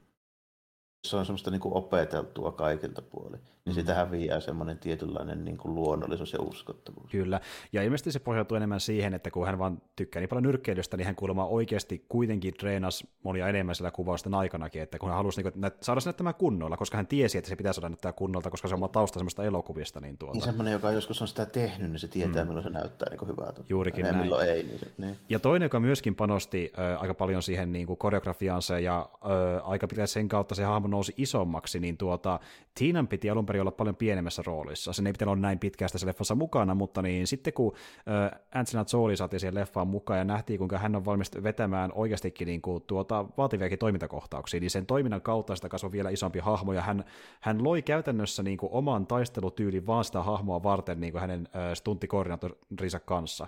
Ja tosiaan se oli tyyppi, jonka hän oli mukana vaikkapa Salt-elokuvassa, joka on yksi hänen toimintaleffoistaan, ja se halusi siihen muutenkin paljon panostaa se Jolie, että se näyttää tyyliltä, jota se on käyttänyt missään muussa elokuvassaan, että se näyttäisi vähän unikimmalta. Ja se onkin tämmöinen niin kuin hyvin jännästä, vaikea kuvailla. Siis, se ensinnäkin otti siihen vaikutteita niin vähän, jos miettii tämmöisiä niin kuin, lähikontaktitaistelulajeja, niin esim. Muay Thaista ja niin kuin, tämmöistä taikku-taistelulajeista. Sitten se otti myös mukaan vähän palettia siihen sekaan, niin kuin kaikenlaista pisti siihen yhteen myös. Jep. Se on niin semmoista, hyvin semmoista niin kuin eleganttia, mutta samanlaista tosi niin kuin aggressiivista samaan aikaan. Sitä jännä silleen kuvailla, miten se on tarkalleen, mutta se on palasia sieltä täältä. Plus siinä oli silleen, niin kuin ihan, siis hyvää siinä nimenomaan se, että koska se nyt on hahmo mikä on, niin mä heti oletin, niin että okei, kreikkalainen tällainen. Nimenomaan se, että se niinku tykkäsi aseena käyttää aika lailla semmoista keihästä, joka oli siis nimenomaan hyvä juttu, koska se on nimenomaan sitä kreikkalaismeininkiä tälleen näin, ja niinku voisi olettaa, että joo, että no miekka on aina automaattinen. Mutta se on niin vanhaa se Kreikan systeemi. Sen ajan bronssimiekät oli oikeasti aika paskoja, ja aikaan käytettiin keihäitä paljon enemmän. Niin siis armeijan ase oli keihästä. Kreikkalaiset, niin hopliset, spartalaiset katsoo mitä ne tekee, ne ottaa kilvejä keihää. Joo. Kyllä, ja niin kuin ne, niin nimenomaan ne sopii siinä aikakauteen nuo aseet, mitä se käyttääkin siinä. Aika ja kulttuuri, joo. Niin. Just kyllä, niin. Ja se vähän totti vaikeuksia kuitenkin, koska ne aset on suurimman osasta luotu CGI-nä. Niin sillä ei aina ollut niin kädessä välttämättä, kun se taisteli, niin vaikea miettiä, mitä me nyt teemme tässä käytännössä. Niin, ei vaan ollut aina välttämättä sitäkään, ja just niin toinen tämä, että kun tässä on CGI tämmöisessä kohtauksessa, niin siellä ei välttämättä ole oikeasti mitään mihin reagoida, kuten vaikka se kohtaus, missä leffan alussa, kun Crow hyökkää ja sitten niin tämä bussi lähtee lentämään Sörsiä päin, niin se muuttaa sen terälehdiksi, niin siinä ei ollut yhtään mitään kuvaushetkellä. Se vaan piti käsiä ylhäällä. Niin. Musta stuntia ei nykyään ruveta enää tekemään. Niin millään viimeksi, kun joku tyyppi on oikeasti niin semmoisessa tilanteessa, että bussi lentää sitä kohti tässä roikkuu, jossa niin se on ollut saakeli varmaan Buster kiittämättä. Niin justiin näin. Niin kuin, tai tyyli kuin Jack Kirby, ja niin kuin niin, sekä ei tänäpänä pysty enää siihen. Niin, kyllä. Cruisesta en tiedä, mutta sekin tekee vähän erilaisia stuntteja. Cruisesta en tiedä, mutta se tekee jo vähän erilaisia. Mutta täytyy kyllä siinä mielessä, toi oli ihan arvostettava homma, että se niin lähti noin paljon treenaamaan tämmöistä roolia varten. Toi asia, että se oli varsinkin, kun täytyy muistaa, että se alkaa olla vähän mummoikäinen sekin. Joo, ja aika hyvässä kunnossa näyttää kuitenkin olevaa ollakseen niin iäkäs, että se ilmeisesti treenaa aika paljonkin niin aktiivisesti, ja kaikki treenasi jollain tavalla, että sitten ne, joilla ei ollut niin kauheasti toimintakohtauksia, niin veti vähän rennoihin. Ei tarvitse välttämättä. Kuulemma lähinnä joogaili. Kyllä, ja mutta Hayekki niin sitä fiilisteli, kuinka se niin pääsi ylipäätään tämmöiseen leffaan mukaan, kun se ensimmäinen oletus oli se, että ne laittaa mut joskin niinku isoäidiksi siihen elokuvaan, koska miksi tämä ikäistä akkaa halutaan mihinkään niinku supersankarileffaan. Se niinku hämmästyi suorastaan, että mä pääsin vielä toimintaleffoihin mukaan. Ja sillä on ollut muutenkin, okei se oli nuorena paljon toimintaleffoissa, mutta niin sen nuoruuden jälkeen... Muun muassa nimimerkillä Desperado. Muun muassa Desperado ja niin. From Dusk Till Dawn ja näin edespäin, mutta niinku, se nuoruuden jälkeen sillä on ollut niinku vaikeuksia saada ylipäätään mitään toimintarooleja. Ja nyt kun on ikä alkanut pukkaamaan, niin se on miettinyt, että ehkä mä en niitä saakaan enää. Niin se oli niinku onnessa, että saisi jonkin roolin. Ja niin se on puhunut vähän siihen sävyyn, että niin itsekin tultaisi näkemään uudelleen, mutta mä en tiedä, onko se vaan niin se omaa fiilistelyä, koska en tiedä, miten se voi kirjoittaa uutta tarinaa, se kuitenkin menehtyy tässä leffassa, ja se on juonen kannalta niin kuin oleellinen asia, että se menehtyy. Että... Niin, joo, juonen kannalta just oleellinen asia, mutta tuosta sen, niin se voimien kannalta ja mitä ne on, niin se ei silleen niin mahdollista, koska sehän niin on sellainen tyyppi, joka pystyy niin regeneroimaan mitä vaan. Niin. Ja nehän pystyy vetämään... Niin. Se on niin kuin kovempi parannusvoima kuin jedeillä. Kyllä, ja jos siltä tuntuu, niin sitten siellä voi Celestiali vetää niin Androidin varastosta. Siellähän niitä oli pitkä rivi. Kyllä. Mut no, niinku, ei se silleen sinänsä pois suljettua, joo, mutta niinku, joo, ihan hyvin silleen ymmärrän kyllä, jos niinku, ikäytetään uudestaan, koska en saa sanoa, mutta voisin kuvitella, että nimekkäämpien näyttelijöiden pohjapalkka on jo vähän korkeampi kuin nimenomaan. Tuosta, jotka ei ole. Niin. Ja kaikki, mitä ollaan nyt viime vuosina kuultu Disneyltä, niin ne ei oikein halua maksaa mitään. Näinhän se on jo, että niillä menee niin paljon rahaa muuhun kuin näyttelijöihin noiden leffojen kanssa, että niin kuin, mitä isompi nimi, sen vähemmän halutaan pitää sillä mukana. Tämä kyllä yllätys, että tässä on jopa kaksikin niin kuin noin nimekästä ja jo heti kättelyssä, ja sitten vielä paljastuu, että okei, Game of Thrones tausta, jos on, niin on sekin nykyään aika eikä vaan yhdellä, vaan kahdella tyypillä, eli just niin Dane Whitmanin näyttelijällä, joka oli Jon Snow, ja sitten niin Richard Madden, joka on Ikaris, joka oli hänen veljensä siinä sarjassa, niin kaksi Game of Thrones-näyttelijää. Sekin oli siinä, tällä kyllä mä sen niin kuin Jon Snow mä tunnistin, mutta en sitä toista. Joo, se on se, joka menehtyi vähän aiemmin, sori spoilereista, mutta ja sitten jos miettii Dane Whitmania, niin sehän ei ole sarjaksissa vaan Dane Whitman, vaan se on myös Black Knight, ja se ei vielä leffassa Black Knight, mutta ne vihjaa, että se tulee olemaan Black Knight, eli se näkee sen miekkansa. Lopputeksti teaserissä menee sieltä laatikosta kaivamaan sitä miekkaa tällä, joo, ja vähän niin kuin viitattiin siinä alkupuolella, kun se toi Sörsi antoi sen sormuksen, semmoisen vähän kelttiläistyylisentä. Niin voisin katsoa, että jotain vanhaa Britannia-hommaahan tämä nyt on tällainen, mutta... Jep, ja luonnollisesti ei voi tässä vaiheessa sanoa vielä, että miten se seikkailut jatkuu tästä eteenpäin, mutta vihjausta saatiin sen osalta, että me kuultiin ensimmäistä kertaa, ei nähty, mutta kuultiin MCU:ssa Blade, joka tulee kysymään, että onko ihan varma, että sä haluat tuota miekkaa käyttää, ja jollain tavalla Blade näkee, josta liittyy sen niin Whitmanin tulevaisuuteen, ja Bladein leffahan on tulossa jossain vaiheessa, mutta mä veikkaan, että se tulee sijoittumaan aikaan ennen Eternalsin tapahtumia, niin kuin nykyhetkessä, että tehdään se pohjustus, ja sitten niin voidaan sitten jatkaa näiden yhteisen seikkailuun, että varmaan niin, jossain Black Knightin omassa leffassa aika nähdään näitä yhdestä jotain vastaavaa, mutta jollain tavalla kimpassa. Jos päättävät tehdä soololeffoja, se nyt on vähän. Nyt nähdään, että kuinka paljon niitä nyt lähtee veättää. Niinku, tässä oli paljon niinku hyvää, mutta toisaalta tässä on paljon elementtejä siis kerronnassa, siinä niinku tyylissä, kuinka nämä hahmot on niinku luotu ja kuinka niitä kirjoitetaan, niin no, tosi iso ristiriita siihen kaikkeen, mitä me ollaan MCU:ssa nähty. Nämä ei tunnu yhtään sen maailman hahmoilta. Ei tunnu, ei. Osaa tästä elokuvasta. Niin. Ne tuntuu melkein siltä, kun Snyder olisi ollut apulaisohjaajana ja tehnyt jotain tämmöistä niinku elämän suurempaa mytologiaa. Ja niinku... Se oli just semmoinen fiilis, että tämä leffa seisoo aika hyvin omilla jaloillaan, ja siinä ei, vaikka siinä on viittauksia MCU-hun, ne on niin löyhiä, että leffa voisi katsoa ilman MCU-kontekstiakin. Niin voisikin ihan hyvin tällainen. Ainoa ero jo oikeastaan, niin Snyder Justice Leaguein niin ainoa ero näissä hahmoissa on se, että näillä on paremmin kirjoitettua dialogia. Ehdottomasti. Se ei aina vähän... ihan osin. Ei se on välillä... Kyllä, että kun se osuu. Että sekin on tämän leffan ongelma, että niinku... Se rytmitys on vähän jännä, välillä tuntuu, että joku kohtaus on vähän liian pitkiä, osa vähän liian lyhyitä, ja sitten miettii, että tarvitsen mennä noin pitkälle historia antaa ekspositioon, että saadaan just aukoteltia ja näin edespäin. Että... Siinä muutaman kerran tuli vähän silleen, että tarviiko meidän nyt mennä, jos katsoo jotain historiikkihommaa tälleen, että eikä täällä tullut selvä. Näinpä juuri.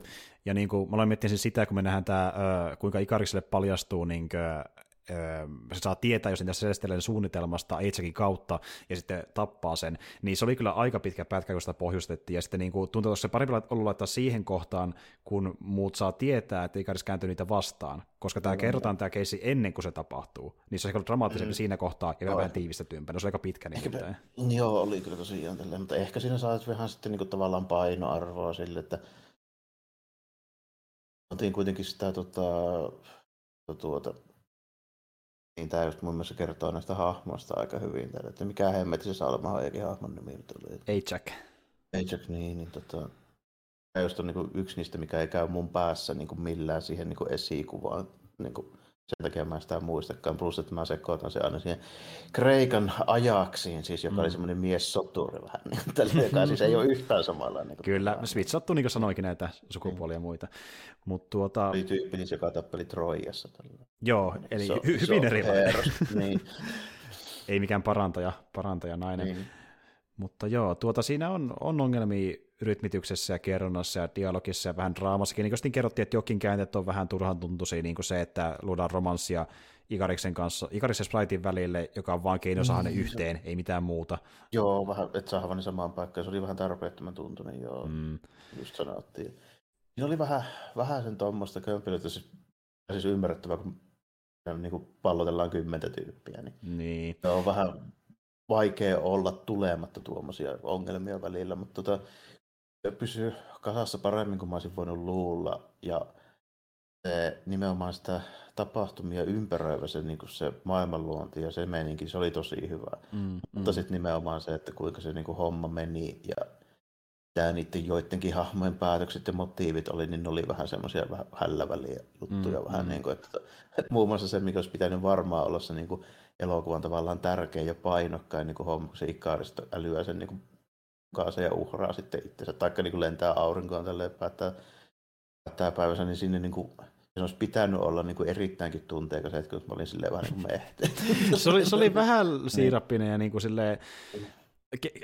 Yksi, että kun sä et koskaan pitänytkään siitä tyypistä tällainen, niin se ei ole missään vaiheessa sympaattinen. Ei missään vaiheessa, sen takia se ei tunnu miltään se Raameisen ja Sörssin välillä niin missään kohtaa, ja se tuntuu väkisin... Se on se suuri ongelma, että se ei niin kiinnostanut tippaakaan, mitä sille tyypille tapahtuu. Siis niin Sörssi oli ihan niin mukava ja sympaattinen näyttelijä, että mä tykkäsin siitä niin silleen, mutta tuosta on niin Ikaris, niin joo, silleen, että se on niin hyvä esimerkki siihen... Niin verrokkiin, mihin mä nyt niin kuin automaattisesti vertasin sitä kohtausta. All Star Supermanin loppu päättyy about samalla lailla, niin meikäläinen ihan silleen niin kuin vetistelee. Toi se on oikein paska, älyttömän niin kuin hieno kohtaus. Sitten niin kuin samaa tehdään tässä leffassa, niin mä oon silleen, että hällä väliin. Se kertoo siitä, että kuinka paljon se on saanut niin kuin myytyä sen niin kuin ajatuksen siitä hahmosta. Niinpä. Vähemmän joka kirjoittaa ja enemmän hahmoa, niin enemmän sekasotkuu, niin ei se vaan toimi. Että niin kuin tässä on ongelmia, ja niinku, tämä on kuitenkin pitkä MCU-leffa, että pisin on kyllä edelleen se Endgame, mikä kesti reilu 3 tuntia, mutta tämä toisiksi pisin, tämä kestää vähän alle 2 tuntia 40 minuuttia, eli pituutta löytyy. Joo, pituutta löytyy, mutta ei tylsä silti ollut.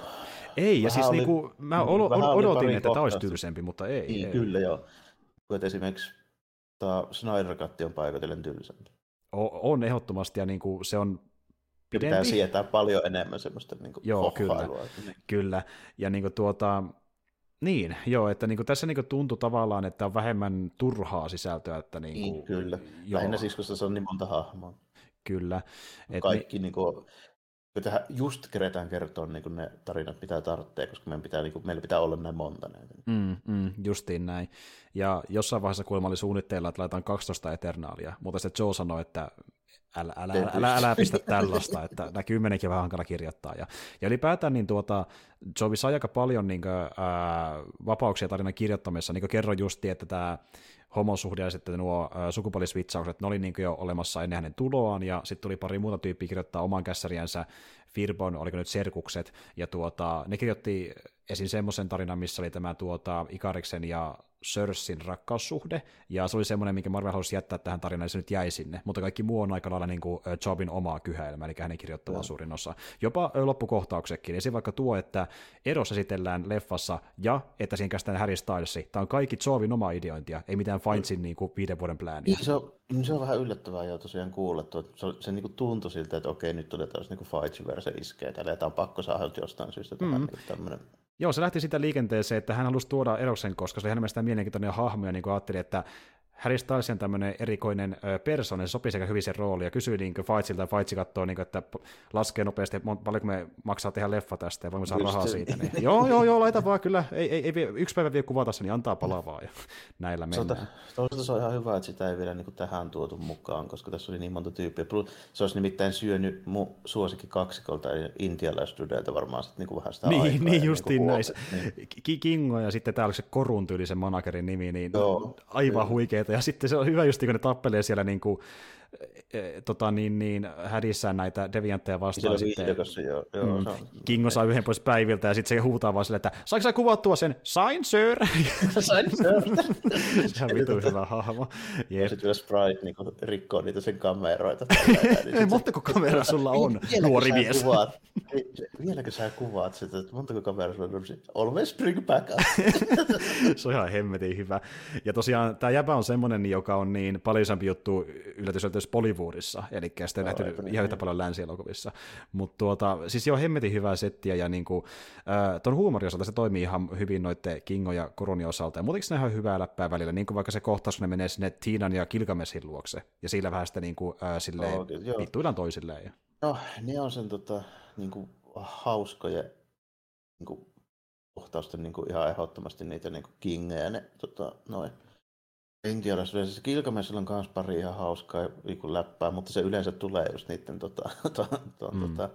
intialaisten tyyppien kanssa sitten. Kyllä, tai sen kautta, kun sitten justiin Sprite alkaa vähän vittuilemaan silleen, laittaa sen vauva-asuun ja muuta. Että, joo, se on, siinä on ihan niinku muutamia hyviä tommosia juttuja, että ne tommoset vähän niinku keveimmät hohottelukevennykset, niin ne ländää yllättävän hyvin. Ne ei ole vaivaannuttavia semmoisia vähän, niin kuin, tiedätkö, sille, että... Ne tuntuu vähän luonnollisemmilta, eikä niin siltä, että nyt niin kuin, tavallaan tuodaan vitsi estraadille ja sillä on pakko nauraa, ei sen tyylisiltä varsinaisesti niin paljon. Ne, niin kuin, joo, ja ne on ihan oikeasti ihan hauskoja ja kekseliä. Me ollaan puhuttu siitäkin jonkin verran, kuinka niin tuntuu, että ehkä liiankin monesta MCU-leffasta halutaan tehdä semmoinen Viidonin letkautuskavalkaari. Joo, kyllä. Ja... Tässä vältetään se tälle, että silloin kun tulee ne pari kohtausta, missä tulee semmoista vähän niin kuin nokkelampaa letkautusta, niin se ei ole kuitenkaan semmoista niin kuin puhtaasti semmoista dialogipohjasta Viidon niin kuin Robert Downey Jr. hommaa. Että se on enemmän... Tilannesidonnaista. Siinä on enemmän tilannesidonnaista ja substanssia sen, niin kuin, mitä tässä nyt tapahtuu, niin tämän suhteen. Kyllä, ja yleensä semmoinen humori kestää myöskin paremmin aikaa, että veikkaat se myöskin vaikka tämänkin leffan kohdalla. Mutta joo, ja siis niin kuin puhuttiin draamasta, niin kun vertaan sitä tuohon huumoriin, niin se ei toimi paikoitella ihan niin hyvin, ja en mä muutenkaan koe, että mä olin kauhean ines sen draaman kanssa oikein kovin monenkaan hahmon kanssa, että ne oli vähän semmosia, ne oli pikkasen ehkä liian kuitenkin elämää suurempia. Olihan niitä siistiä kattoa ja ne saatiin yllättäen hyvin toimia. Mä olen lähes esimerkiksi kuin vaikkapa jotkin hahmot Snyder-katissa, mutta silti oli vähän semmoinen fiilis, että nämä on tämmöisiä pelinappuloita näissä isoissa highlighteissa, ne ei tuntunut niinkään täysin semmoiselta... Joo, että ne joilla ehkä vähiten oli semmoista sanotaanko voimien ja ulkonäön perusteella semmoista elämää suurempaa puolijumalameininkiä, niin ne pysty myymään ehkä paremmin sen raameja, ne hahmo tavallaan tämmöiset viat. Esimerkiksi se Druig Sprite ja sitten toi Kingo, niin ne ehkä myy parhaiten sen persoona. Plus tuo Fastos kanssa. Ehdottomasti. Ja ne hahmot toimii yksittäisenä tosi hyvin. Silloin kun niillä annetaan se highlight ja ne saa tuoda sitä omaa persoonansa esille, ne toimii silloin parhaimmillaan, mutta sitten kun lähdetään luomaan sitä elämää suurempaa Eternals-draamaa niiden kaikkien hahmojen välille, niin se aina vähän silleen on puisevaa, ja se tuntuu pikkasen ehkä liian melodramaattiselta välillä, ja siksi ei päähdy kun on sisällä. Joo, se on vähän semmoista, että siinä pitää se tasapainottelee tämmöisen hahmovetoisen, tämmöisen vähän perhejutun kanssa, ja sitten samalla sulla pitäisi sitten olla se mielessä koko ajan, että joo, että nämä on näitä saakeli kreikan jumalia. Kyllä. Se on itse asiassa iso teema siinä leffassa, että ne itse tasapainottelee niiden kahden elämän välillä, ja sitten osa ei halua jatkaa Eternalilla olemista, ja osa sitten haluaa, koska velvollisuus, ja se kuuluu, se on iso teema, kun leffassa se kuuluukin olla noin, mutta se, että miten se toimii sitten viihdyttävyyden kannalta sen draaman osalta, niin se ei aina välttämättä ländää, ei mullekaan. Niin. Joo, siinä on vähän semmoinen kontrasti tulee välillä, että sä et tunnista niitä samoja hahmoja kahden kohtauksen välillä oikein välttämättä enää tällä. Että pari niistä pystyy pitämään silleen konsistenttina lähinnä sen takia, koska niitä ei nähdä niin paljon ja niillä ei dialogia niin paljon. Mutta sitten taas toisaalta niin ne, joita nähdään eniten, niin ne ehkä kompastuu sitten eniten sen niin kuin hahmo versus persoonan kanssa.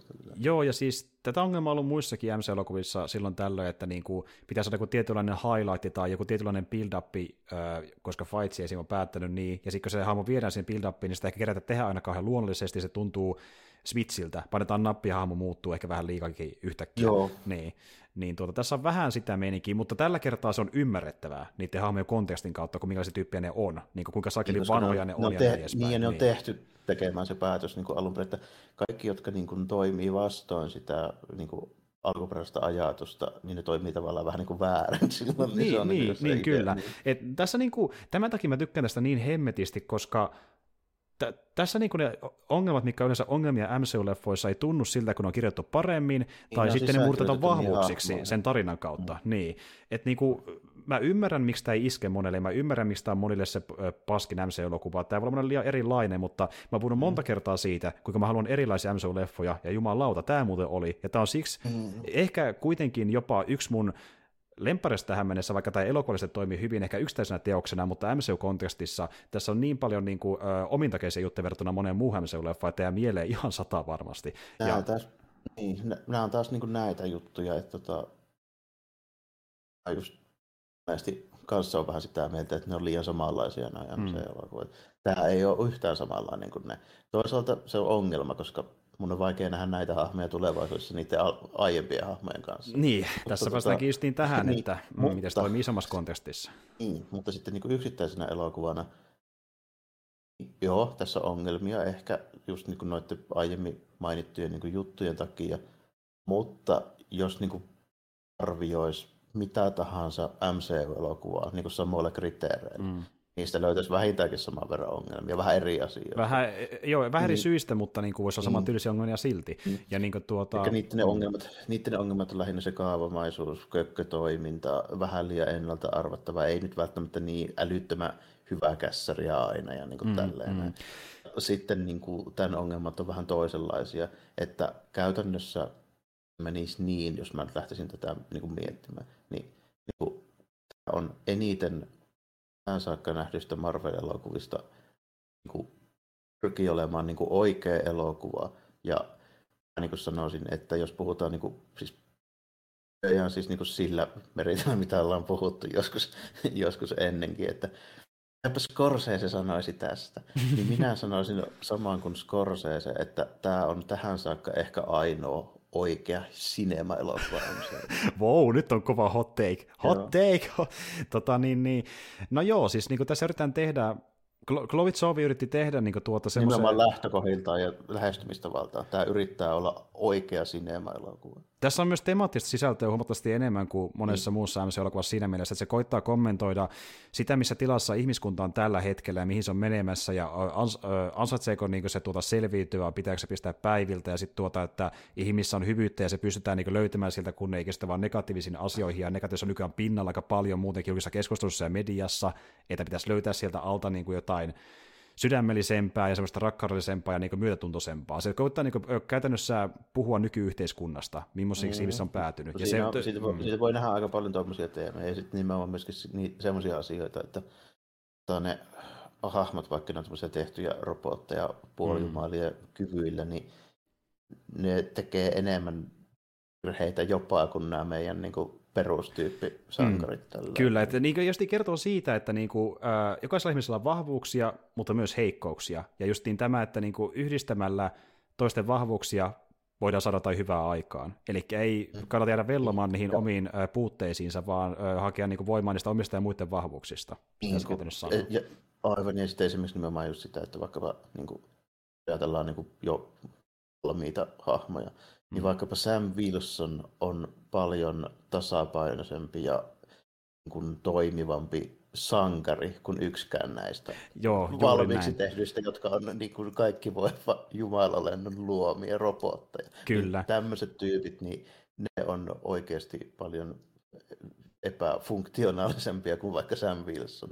Kyllä, ja se johtuu osittain siitä, kun tämä puhuu siitä, että niinku semmoinen tietynlainen itsekriittisyys, että niinku, jos et sä saa oikein mistään ulkopuolista palautetta ja sä velat vaan omien ajatuksiesi kanssa parhaimmillaan pahimmillaan vuosia, niin sä, ja ne on tämmöisiä negatiivisia, niin että sä näet itseasiassa puutteita, jotka niin kuin, sä et voi muuttaa niitä, ne on niin, niin iso osa sun persoonaa. Niin jos sä tolleen ajattelet itseasiassa vuosia putkeen, niin sit sä näet itseasiassa vaan semmosena. Niin tässä on vain sitäkin olemassa, että kun ne on saakeli vuosisatoja niiden omien ajatuksensa kanssa, niin ne todellakin masentuu, kun ne miettii vähänkään omaa elämänsä, kuten vaikka Sprite. Ja. Se ei pääse eroon siitä omasta niin kuin, taakastaan millään, kun se miettii vaan sitä jatkuvasti aika lailla. Niin. Tai just niin kuin Druig tai Fastos, niin, niin kuin tavallaan se käsittelee sitä niiden ongelmaa silleen, että ne niin kuin päättää niin kuin unohtaa se ja ne ei pysty niin kuin toimimaan minkään sortin niin kuin funktionaalisena silleen, niin kuin ihmisenä sanotaan nyt näin, kunnes niitä on aivan pakko ja joku muu tulee hakemaan, se on nyt meillä muuta vaihtoehtoa. Kyllä, justiin näin. Ja niin kuin mä nyt en sano, että niin kuin MCU-elokuvissa ei voisi olla ylipäätään mitään niin kuin semmoista vähän pintaa syvemmällä olevaa niin kuin kommentointia, mutta tässä on tehty jotenkin niin organistisen tarinan suhteessa tulee hyvin mukaan esille silleen, niin kuin, niin, ja silleen, niin kuin, ja se tulee vielä silleen esille, että sitä ei kuitenkaan niin kuin vedetä suoraan kurkusta alas, vaan se vähän niin kuin viitataan sinne suuntaan, että katsoja voi itse alkaa ajattelee, että mitä häntä voisi. Joo, ja siinä on vähän semmoista kuitenkin. Niin kuin sä puhut tästä, että niin NS-oikea elokuva. Ja niin kuin miettii noin draama-elokuvia, semmoisia, jotka menee enemmän tämmöiseen, niin kuin että niihin halutaan joku niin kuin ohjaajan sanoma mukaan, niin tässä on sitä mukana, että Jovi haluaisi tuoda sen oman sanomansa mukaan, mutta ei kuitenkaan silleen, että se niin kuin on keskiössä. Tässä on MCU-tarina, joka seassa on tuommoista niin kuin tietynlaista kommentointia nykymaailmasta ja ihmisistä, ja se näkyy sillä niin kuin pinnan alla välillä. Jos sä niin kuin katsot, että mitä niin, tässä halutaan symboloida hahmojen kautta ja tarinan kautta, niin sillä näkyy sitä. On niillä muissakin niin kuin just niinku Marvel-elokuvissa niillä hahmoilla, niin niillä on semmoisia niinku teemoja, niinku just vaikka niinku Sonilla niinku Kapteeni Amerikkana ja niinku on näitä nyt niinku muitakin, joilla on tommosia juttuja niinku mukana, mutta ne ei ole koskaan niinku tässä ne on enemmän niinku pinnalla ja niinku silleen nähtävissä, kun että ne olisi niinku tavallaan vaan siellä niinku taustalla lyntättynä kaiken sen actionin ja tietynlaisten highlightien. Jos tietämään sitä hahmosta tarpeeksi ja niin näin poispäin. Okei, Samilta se on ehkä enemmän niin kuin teema, koska totta kai se on sillä lailla, kun ajattelee se sitä toimenkuvaa ja tarinaa, että sillä pitää olla sitä, niin se rasismihomma siinä ja niin näin. Mutta niin kuin vaikka joku, mä nyt sanoisin, esimerkiksi Thor, Thorin sitä niin kuin menetystä ja kaikkea tämmöistä, mitä silloin tapahtuu, kun sen kansa on niin kuin tuhottu sen kotiin, jossa se on asunut vuosituhansia ja näin, niin se niin kuin käsitellään käytännössä silleen, että siitä tulee hauska pullukka. Niin justiin näin. Se vedetään vähän kevyemmin, että tässä niin koetaan vetää se silleen niin kuin enemmän ajatuksia herättävällä tavalla, että niin otetaan se pöydälle niin kuin sellaisena minun se on, eikä vedetä sitä minkään niin kuin huumorin tai satiirin kautta, vaan niin kuin, niin, tämmöisiä ihmisiä voi olla, ne nyt esitellään tämmöisinä hahmoina, mutta tämmöisiä ihmisiä voi olla arkkityyppinä oikeassakin maailmassa, ja niitä saattaa heijastaa omaa elämäänsä tai omiin tuttuihinsa ja oma yhteiskuntaan, missä elää. Niin tässä on jotenkin selkeämmin esillä sen takia, koska ne on niin tiivis osa niitä hahmoja, ja ne tuodaan niin tiivisteisille sen tarinan kautta, sen sijaan tehdään tämmöinen rymistely, missä jää paljon pinnan alle, kun siinä on se faitsimaisuus päällä. Niin ohjaaja ja käsikirjoittaja haluaa ja on taitavampi käsittelemään semmoisia aiheita kuin kyllä. Tähän saakka. Niin. Kyllä se on oikeasti niin, että tämä on yksi auteromaisimmista niin MCU-elokuvista. On, joo, kyllä siitä ei ole epäilystäkään. Se, että onko tämä siinä elokuvasarjassa, niin kuin, mihinkä tämä sijoittuu, jos puhutaan parhaista, niin se voi olla eri asia, mutta jos mä puhun niin kuin siitä, että jokainen Marvel-leffa yksittäisenä arvioidaan, miten niin kuin hyviä ja oikeita elokuvia ne on, niin tämä menee aika kärkeen. Kyllä, juurikin näin.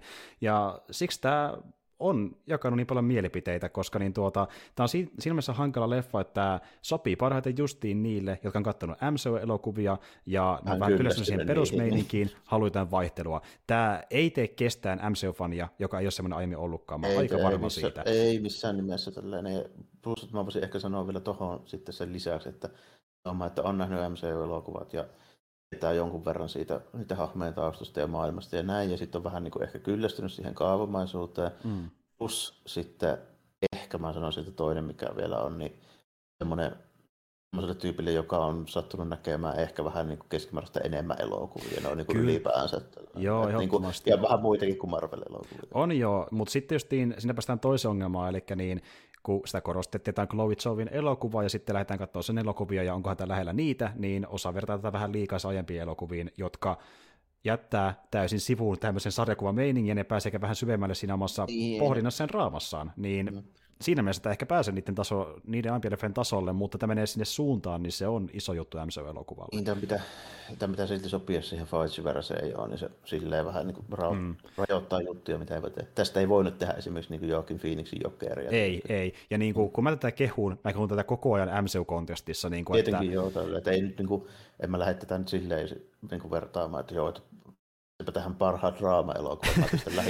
Mä pistän lähinnä niin kuin, että yksittäisinä teoksina niin parhaat MCU-elokuvat, puhuttiin nyt näistä. Joo, justiin näin. Että kuitenkin jos katsoo sitä elokuvallisesti, niin siinä on semmoisia juttuja, kuten vaikka, että me luodaan pohjaa tuleville tapahtumille, se ei täysin toimi itsenäisesti, se vähän niin kuin on lähtökohta, vaan isommalle tarinalle tämä palapelin palanen, ja sitten tämä just teknisiä ongelmia, koska on niin paljon hahmoja, mitä haluttiin tuoda tarina osittain Marvel Studiosin painostuksesta, niin siinä on vähän kömpelöä niin kuin rytmitystä hahmojen draaman välillä, sen suhteen, että niin kuin miten tarina kulkee ja mitä halutaan kertoa tarinasta, mikä on turha ja mikä ei. Niin kuin siinä, se vähän niin kuin kompuroi. Joo, ja sitten niin kuin paikotellen todella niin kuin näyttäviä visuaaleja ja sitten niin kuin pitkä aikaa toisaalta niin kuin, niin ei ehkä silleen välttämättä niin kuin kaikilta elementeiltä niin kuin tuotan suunnittelussa niin kuin sitä parasta, mitä ollaan nähty. Muun muassa esimerkiksi niin hahmodesignit ei kaikkein tulisi. Kyllä. Ja mä oon nähnyt arvostelussa, että joku sanoo, että tämä on tappavan tylsä ja hidas. Niin kyllä tämä on hidas tempoisempi verrattuna moneen MCU-leffaan, ja se on näkee joillekin ollut liikaa. Jos haluaa niin kuin Crash Boom Bang, niin kuin popcornit lentää tälleen. Kyllä. Varmaan siihen nähdään, mutta jos on katsonut vähän muunkinlaisia elokuvia, niin ei tämä silloin kyllä ole. Tiedätkö, tuli mieleen pari leffaa, mitä mekin ollaan katsottu sille kontrastina, että ei tämä nyt pahimmasta päästä ole. Puhutaanko vähän Tarkovskista vaihteeksi? Puhutaanko tässä, niin kuin, ootteko kuullut Tarkovskista? Niin, kyllä. Ja niin kuin kuullut edes niin kuin Kubrickista? Niin, esim. Kubrickista saakeli, kyllä. Tässä näkee, niin kuin, tämän leffan kohdalla tosi kirkkaasti näkyy niiden kommenttien läpi, että minkälaiset tyypit katsotaan elokuvaa, mikä niiden tausta elokuvien kanssa ylipäätään. Kyllä. Niin kuin, että nyt joku sanoo IGN-arvostelussa, että tappavan tylsä, niin mä oon melko varma, että se IGN-jäpä ei ole koskaan nähnyt yhtään Tarkovskia. Kyllä, ja niin kuin kun voidaan miettiä, että mitä se voisi meinata sillä tylsyydellä, niin tuossa on kyllä paljon kohtauksia, missä niin kuin on sitä... Se puhutaan paljon ja ei välttämättä tapahdu hirveästi ja niin kuin näin poispäin, joo. Kyllä, mutta se ei ole pelkästään espositioa, se on myös sitä, että hahmot vaan bondaa keskenään, ja se on vaan kiva nähdä, että hahmot niin kuin bondaa, ja niistä luodaan niin kuin sitä kautta vähän realistisempia, kun ne niin kuin on vaan melkein niin kuin ihmisinä, eikä vaan niin kuin soturina tai jonain jumalina. Niin, tai on nämä sellaisena pelkkinä arkkityyppeinä, jossa on vaan tämmöinen kuori tai niin kuin nämä voimat. Niin, että edes yritetään tehdä niistä maanläheisempiä. Niin kuin mä sanoin, että se on ongelma, miten niiden kahden jumaluuden ja maanläheisyyden välillä tasapainotellaan, mutta ne sentään koittaa mennä siihen suuntaan, ja se on positiivista, ja se tehdään muutama kerran aika hyvinkin. Että niin kuin. Niin, ja se oli kuitenkin, niin kuin voisi olettaa, että se oli lähtökohta koko asialle, koska pointti on nimenomaan se, että Varus Jumalan luomia androideja, mutta ne on inhimillisiä. Niin, justiin. Niin se on se homma. Niin. Ja niin kuin jotenkin, mua huvitti, ja siis okei, mun täytyy myöntää, että niin kuin mä näin tästä leffasta eka kertaa promomateriaalia, niin kyllä mä arvelin, että tästä voi tulla tämmöinen leffa, mutta sitten kun me nähtiin just niitä trailereita ja muuta, niin se silti näytti vielä niin kuin ontommalta. Ne trailerit oli niin tappavan geneerisiä, ei saakeli, niistä ei sanonut mitään irti. Kyllä, ja ne antoi vähän väärää kuvaa mun mielestä tästä elokuvasta. Ja niin kuin, että okei, ne vähän niin kuin antaa sellaista kuvaa, että nämä elämää suurempia, puisevia melodraama-hahmoja, mutta kun ei näyttänyt mitään sen enempää, Snyder, ja tässä on vähän enemmän tasoja kuitenkin. Niin, justiin näin. On tässä enemmän tasoja, ja tässä on kaikki näistä 10 tyypistä niin elokuva-aikana niin on silleen niin kuin psykologisesti ja hahmonkirjoitukseltaan niin syvällisempiä kuin yksikään Justice League-hahmo.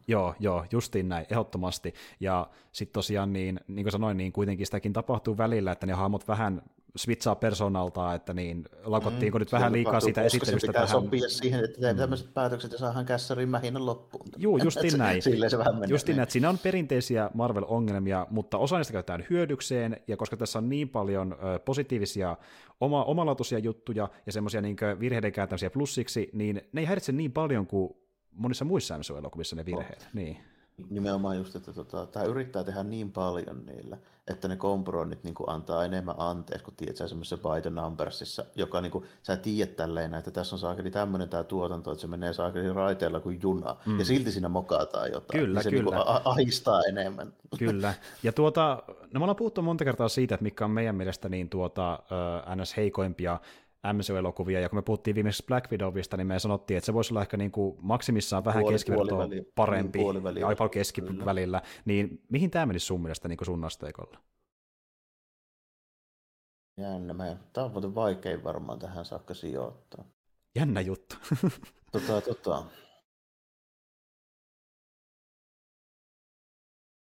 Se on semmoinen ongelma, että mä en tiedä, mihin tämä seuraava tarina vielä vie. Mm.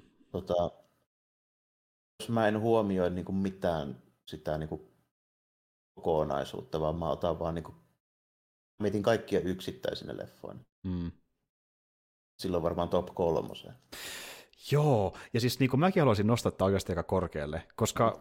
Mutta sitten jos ottaa huomioon sen, että kuinka tämä menee, vaikkapa silleen, jos mietitään noin Disney Plussarit, että tämä on tähän saakka ollut, ja sitten mitä siellä on Hämähäkkimies, ja on nähnyt nyt Shang siitä vielä, mutta kuitenkin, niin miettii, miten tämä niihin, mä kuvittelen, että tämä sopii.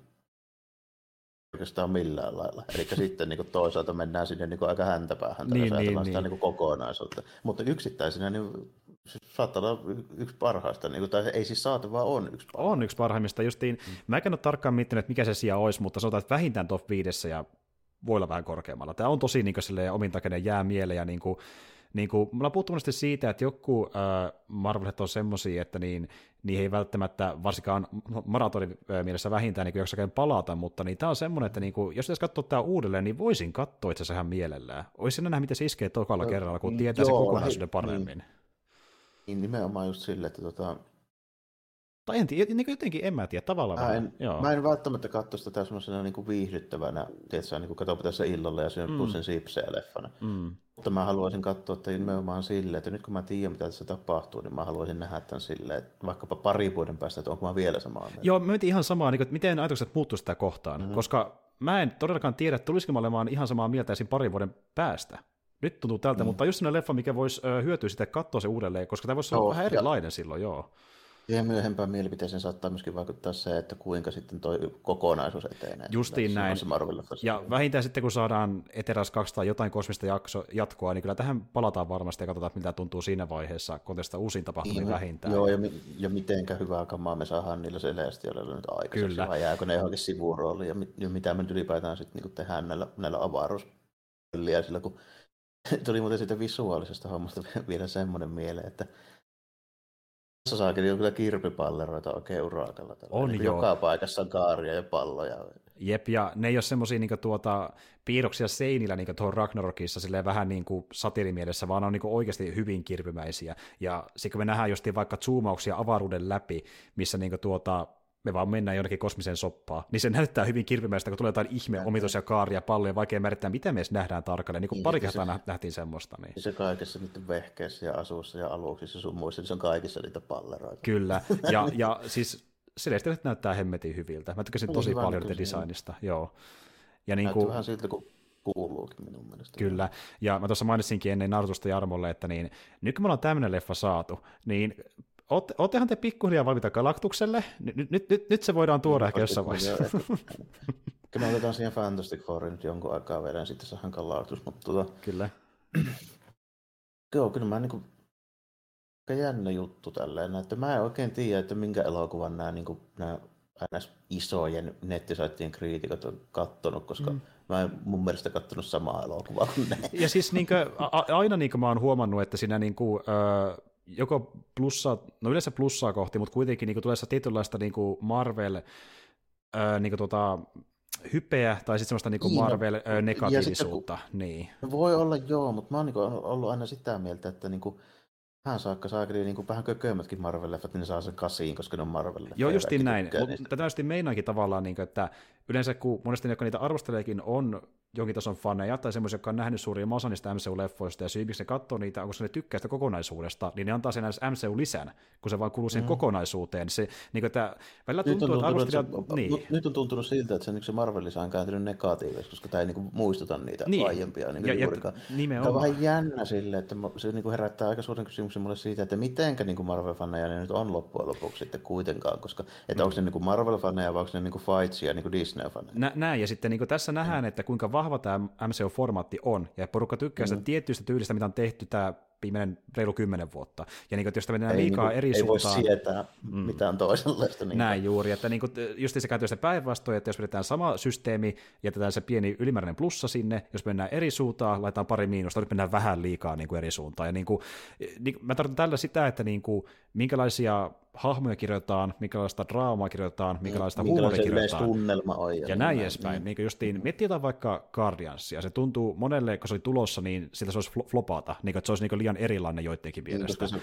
oli tuntematon porukka, kukaan ei tiedä, vähän erikoista meininkiä, joo, tällainen, että mitenhän tämä sopii niin kuin versus jos joku Kapteeni Amerikka Thor-hommi ja näin. Niin. Kyllä, mutta sitten siinä oli kuitenkin samanlaisia tämmöisiä vitsejä heitteleviä arkkityyppejä, sitten pari tämmöistä niin kuin vähän äreämpää tyyppiä, niin se on arkkityyppisiä. Se on hyvin niin, tämmöinen Disney-mäinen seikkailuelokuva. Juuri näin, niin jälleen kerran kun se vietiin tietynlaisen filterin läpi, sekin meni läpi, mutta kun tämä ei mennyt niin vahvasti siitä samasta filteristä, lähinnä niin reunasta vähän niin kuin, niin kaiverrettiin, niin tämä ei ollut tarpeeksi lähellä sitä perusformaattia, siksi se niin kuin ei iskenyt kauhean monelle. Joo, varmaankin joo, ja sitten niin nimenomaan just se, että myöskin sitten helppo ymmärtää, koska kukaan ei tiedä näitä hahmoja oikeasti, ja sitten niin kuin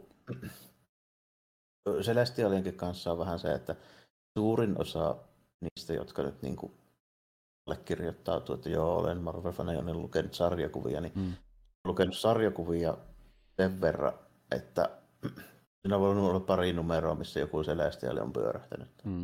Ei oikeasti ole hirveästi niin kuitenkaan. Ei, mäkin voin jopa myöntää tällä, että olen lukenut 30 vuotta Marvelin sarjakuvia ja tarinat, missä oikeasti näkynyt Celestial ja tämä mulla on vaikka itselleni himassa ja hylly. Siis nyt puhutaan kuitenkin, niin kuin, siis, niitä löytyy tuhansia.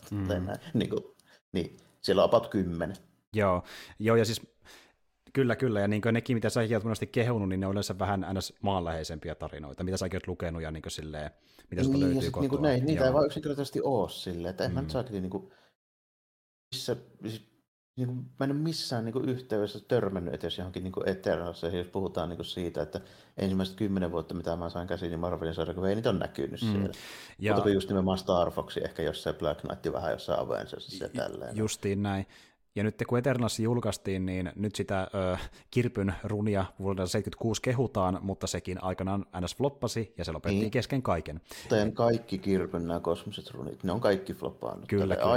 Ainoa Kirpyn menestynyt avaruusmeininki, niin se on sitä Fantastic Fouria. Juuri näin, se on ainoa mikä menestyi. Ja tosiaan pohjanahan tässä on semmoinen, että kun Kirpy oli niin tavallaan syrjähyppynä DC:llä, ennen kuin se teki Eternalsin, se oli sinne New Gods-hahmot, jotka on hyvin samankaltaisia. Eikä siis toisin sanoen...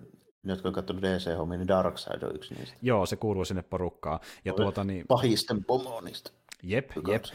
Ja ne on vähän samankaltaisia skaalaltaan kuin Eternals, ja käytännössä sen pohjalta loi sitten Marvelille oman versionsa, ja se oli ehkä pisin runi lopulta, minkä se Kirpy teki, mutta sitten kun se tosiaan floppasi, niin koitettiin herättää Eternalsia henkiin useiden vuosien ajan, mutta jokainen minisarja yleensä floppasi. Oikeastaan ainoa, joka on jotenkin jäänyt mieleen, on se Gaimanin veto 2000-luvun alkupuolella. Koska se on Gaiman, niin se on niin nimen perusteella aika pitkälti. Se tuli niin kovilla meriteillä. Niin. Kyllä, mutta siellä just niin syntyi jotain näitä käänteitä, mitkä on tässä leffassa mukana, kuten ensin vaikka se, että niin kuin synnytetään Celestialia planeettojen sisällä, se oli Gaimanin keksintö. Se teillä on mukana vielä seikkailta. Mä en muistanut sitä niistä vanhoista. Joo, kyllä. Että niin kuin toisin sanoen, Eternals on semmoinen IP Marvelin sarjakuvissa, että niinku sekin on vaatinut vuosikymmeniä, että se on muuttunut siihen niinku muotoonsa, minä se tunnetaan nyt esim. Leffojen muodossa. Se on niinku palasia monet eri vuosikymmeneltä, koska ei tavallaan ole mitään...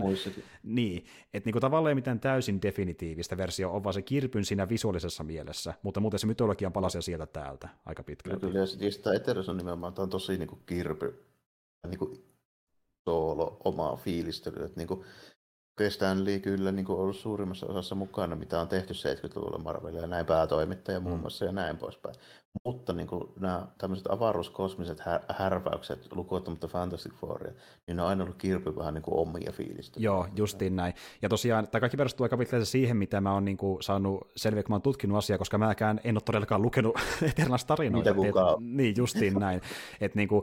Asiat on selvinnyt myöhemmin, mutta kuitenkin niin se on mielenkiintoinen Marvelin sarjakuvatarinanakin, kun se on vähän tommoinen niin floppi, joka on kuitenkin tullut aina vaan takaisin. Toki nykymeiningillähän niin Marvel koittaa melkein mitä vaan repuutata sillä ykkösnumerollaan. Joo, ja Tässäkin saattaa olla vähän semmoista taustalla, että miksi tämä Eternals nyt tehdään nytten. Mm. On varmasti se, että siinä ei vielä, silloin kun näitä projekteja miettii, että nyt tarvitaan saakeli avaruushommia. Mm. Ei vielä silloin osattu kuvitella, että se saadaan se Fantastic Four takaisin sieltä ja tälleen. Niin. Nyt on hyvä luoda pohjaa sille, ja alunperinhän Eternalsin piti olla, jos nyt ihan väärin ymmärtänyt, niin toka nelosveissin tai nelosvaiheen elokuva, eli eka olisi tullut Black Widow, joka myöhästyi, niin kuin tiedättekin, ja sen jälkeen olisi tullut Eternalsi tuossa niin pari kuukautta ennen WandaVisionia, mutta nyt koska korona se myöhästyi siitä vielä vuodella eteenpäin, ja tosiaan myöskin Feige kertoi jo silloin kolmannen vaiheen aikana, että he haluavat tuoda jatkossa vielä enemmän tätä kosmista puolta esille, ja nyt se on avattu, ja sen tullaan keskittyä entistä enemmän. Ja toinen juttu oli myöskin se, että niin, kun ihan alussa esim. Avengersi pohjustettiin kokonaisella vaiheella, ennen kuin saatiin sama Avengers-leffa, tuli itse soolotarinoita ja trilogioita niille hahmoille, niin jatkossa halutaan tuoda ilmeisesti Feitsin mukaan enemmän tälle Eternals-tyyliin uusia tiimejä, eli tuodaan se tiimi kerralla siinä leffassa ilman mitään pohjustuksia, ja se on niin se uusi tyyli. Jos ne kerran alusta, jos on hyvä, jos ne on kerran alusta alkaankin joutui poruiksi, niin että tehdäpäs nyt niin tästäkin leffasta, että se 10 soolo-elokuvaa, ei sitä kukaan jaksa. Sitten se olisi oikeasti flopannut, vai siis tämä ymmärsin. Ja sitten toinen, niin nyt mitä seuraavaksi tuodaan näitä porukoita, ne on aina tarkoitettu porukoiksi. Eli me tiedät, että tulee Fantastic Four, se on alusta asti ykkösnumerosta porukka, samalla lailla myöskin X-Men. Avengersissa on se juttu, että yksikään niistä tyypeistä ei ole alun perin suunniteltu porukkaa, vaan ne on kaikki soolotyyppejä, jotka myöhemmin kirjoitettiin kirjoihin. Juurikin näin. Ja tuossa näkyy se, että Faisilla on sen verran älliä päässä, että se ei lähde vaan niinku rahastusmielessä eteenpäin, että se oikeasti miettii, että mikä voisi oikeasti toimia tarinakin kannalta järkevämmin. Että niinku ei kaikki jaksa katsoa saakeliin. Eihän sitä saakeliin kukaan jaksa katsoa, niin että me ruvetaan tekemään jokaista soololeffaa, koska se tehtiin kuitenkin nyt ihan sen verran paljon jo näihin niin kuin ennen endgamea, että meikäläinenkin rupesi kypsymään niin hyvää. Niin. Että toisin sanoen halutaan tehdä vähän erilaista MCUta, ja sen asiasta se voi ehkä pysyäkin jollain tasolla hengissä, ja kun ollaan puhuttu monta kertaa, niin jännä nähdään, mihin suuntaan tämä menee, ja että jaksaako moni niin seurata Eternalsin kuvioita tämän leffan jälkeen vai ei. Niin kuin, jännä nähdään niin kuin, just niin tämä porukka, miten tälle käy MCUssa. Joo, tämä on tosi mielenkiintoinen, että miten tälle käy, että niin kuin jos nyt tulevaisuutta ajatellaan, niin näen hahmoja, jotka sopii hyvin sinne muihinkin, jos niitä ruvetaan kirjoittaa sopivalla tyylillä. Kyllä me saadaan niinku semmoisia hetkeitä vedonmaisiakin tyyppejä niinku sitten, jos tarvitaan. Esimerkiksi Druigista on merittiä sinne, Kingosta on merittiä niinku hauskaksi jäpäyksi tälleen, ei niinku sillä tyylillä tehdä sitä.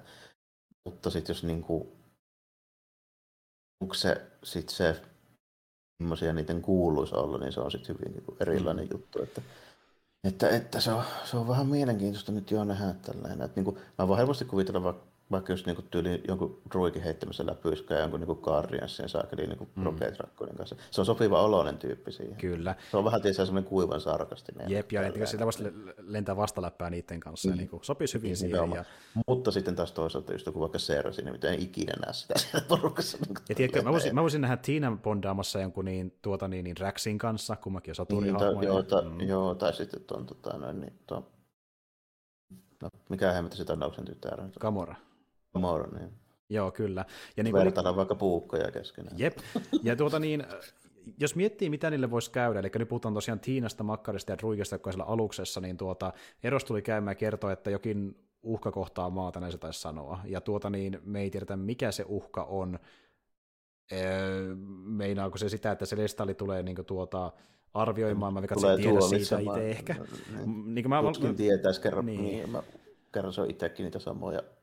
Eternalien tuskin nyt olen ilmoittamaan etukäteen. Niin, että mikä se voi, mistä Eros voisi tietää? Niin, tämä on se kysymys, niin, että voi sitä spekuloida, mutta se on vielä vaikea sanoa, että kuinka isosta uhasta se puhuu. Niin, että onko tämä nyt niin tämmöinen porukan niin kuin joku tiimapuhka, vai onko tämä niin sen koko niin helahoijan tällainen, niin se on vähän silleen. Niin. Ja tämän takia mä oon vähän niin ajatellut, että on ehkä hyvin todennäköistä tyyli jossain, no en usko, että ihan Thorissa, mutta tyyli ehkä Guardians 3 voi olla semmoinen, missä ehkä vähän lisää niin pohjustaa, että mikä tämä uhka voisi olla. Et se on niin ison skaala, että se uhkaa näitä kaikkia kosmisessa maailmassa olevia tyyppejä, ja sitten niin siinä ehkä nähdään vilausta vaikka Eroksesta ja kumppaneista, niin tyyli, että me tullaan auttamaan, taitan tämmöistä.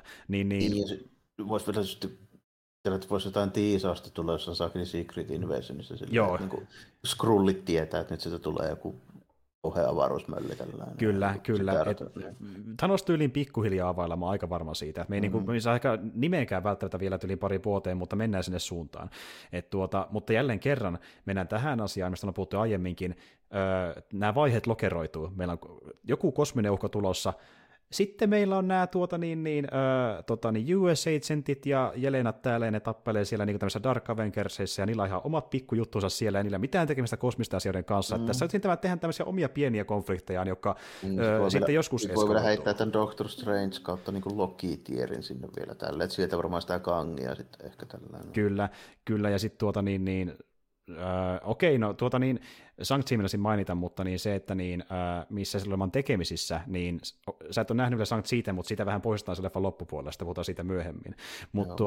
Mä voin epäillä jotain, mutta en ole vielä osaa siitä sanoa tälleen, ja sitten toinen mikä on, niin saa nyt nähdä mitä ne tekee siellä, mutta mä pitäisin aika yllätyksenä, jos ne yhtäkkiä toisi sen saakeli Infinitus on Ultronin tai näihin leffoihin. Mä en usko, että hän sekoittaisi kaiken. En mä usko. Ja tiedätkö, toinen juttu, mikä myöskin liittyy niin näihin Celestiaaleihin, eli niin aikanaan Marvelin sariksessa kävi tämmöinen juttu, että mä en muista mikä sen kansan nimi oli alun perin, mutta se oli jossain vaiheessa nimeltään atlantislaiset, ja niillä oli kaupunki maan pinnalla, mutta sitten tuli deviantteja sotimaan, ja Celestialit katsoi, että ette te voi tämmöisiä asioihin puuttua, nyt me tullaan tähän väliin, ja ne upotti sen kaupungin meren alle, ja kuka siellä kaupungissa olikaan mukana, niin Namori, että tässä voisi olla hyvä syy niin tuoda Namorikin pikkuhiljaa mukaan tällä taustalla, jos ne esittelee sen niin kuin se tapahtui aikanaan Marvelin sarjakuvaloreissa.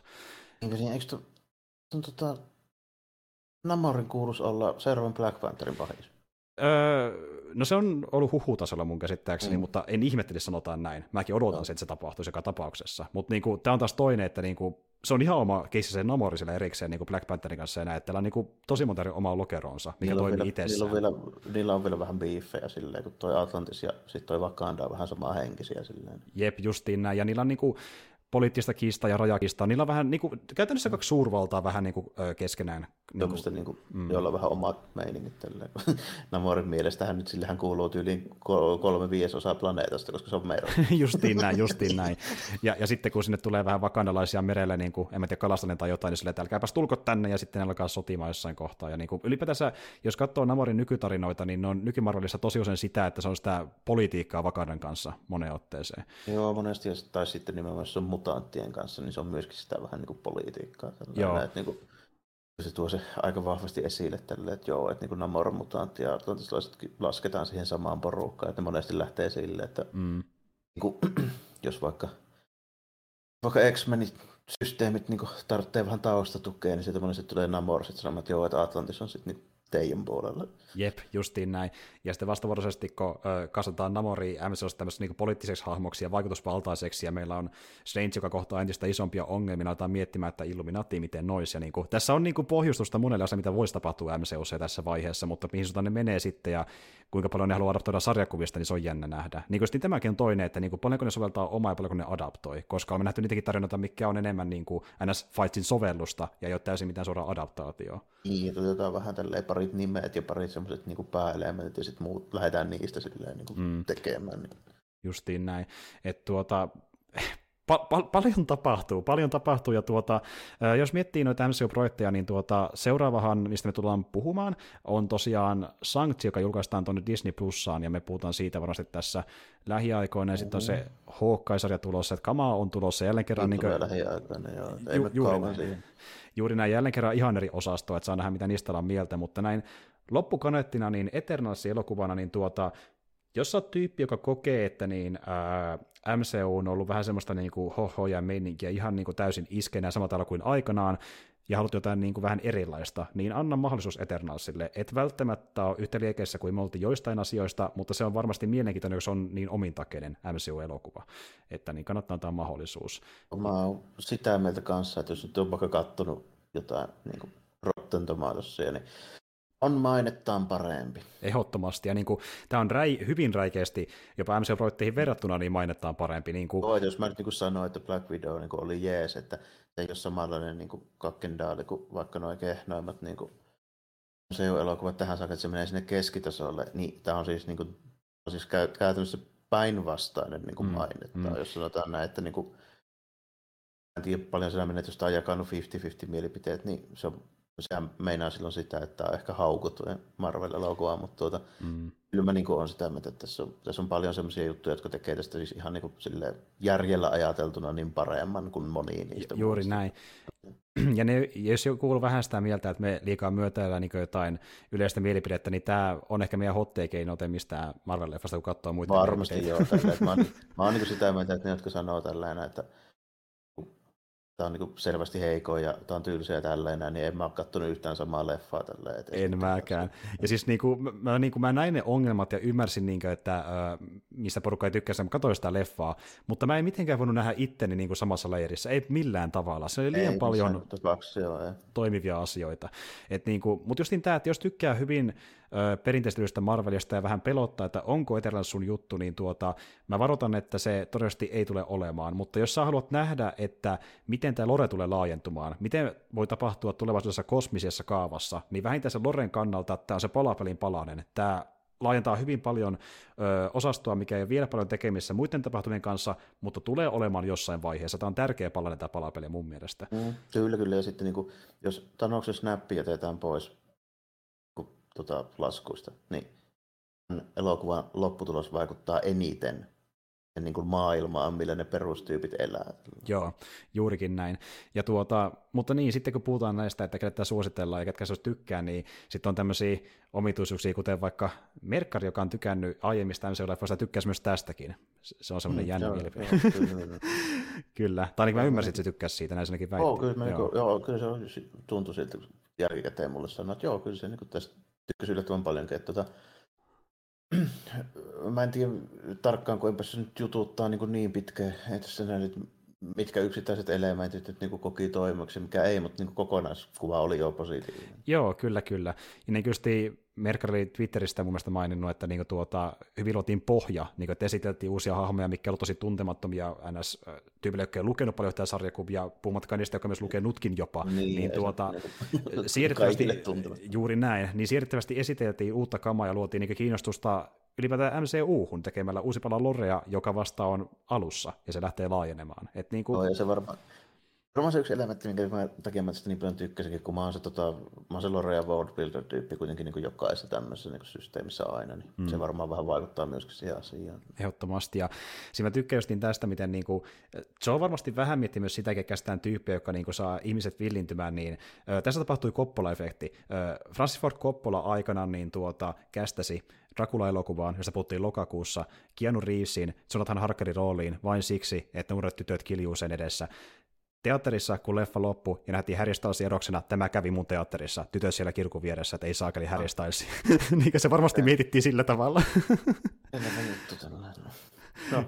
Jos se mietittiin sillä tavalla, niin varmasti piti paikkansa, mutta meikäläinen ei silleen niin osaa tuommoisia juttuja oikein arvioida. Ei ole niin tuttu kuitenkaan tuo. Niin. Joo, no siis Harry Styles, niin no sä tässä varmaan ymmärrät, että se on ollut aikanaan poikabändin jäsen, Vandaarissa, joka oli aikanaan tosi tunnettu, ja sitten lähti siitä vähän niin kuin omalle polulle, niin sen taustan kautta... Nyt puhutaan siitä, että yli niin Backstreet Boys on uusi, mitä mä tiedän. No joo, mutta kuitenkin poikabändi-termi varsin kertoo tarpeeksi, suosittu poikabändi, niin totta kai ne tytöt, jotka sitä fanittanut, haluaa sitä seurata myöhemminkin.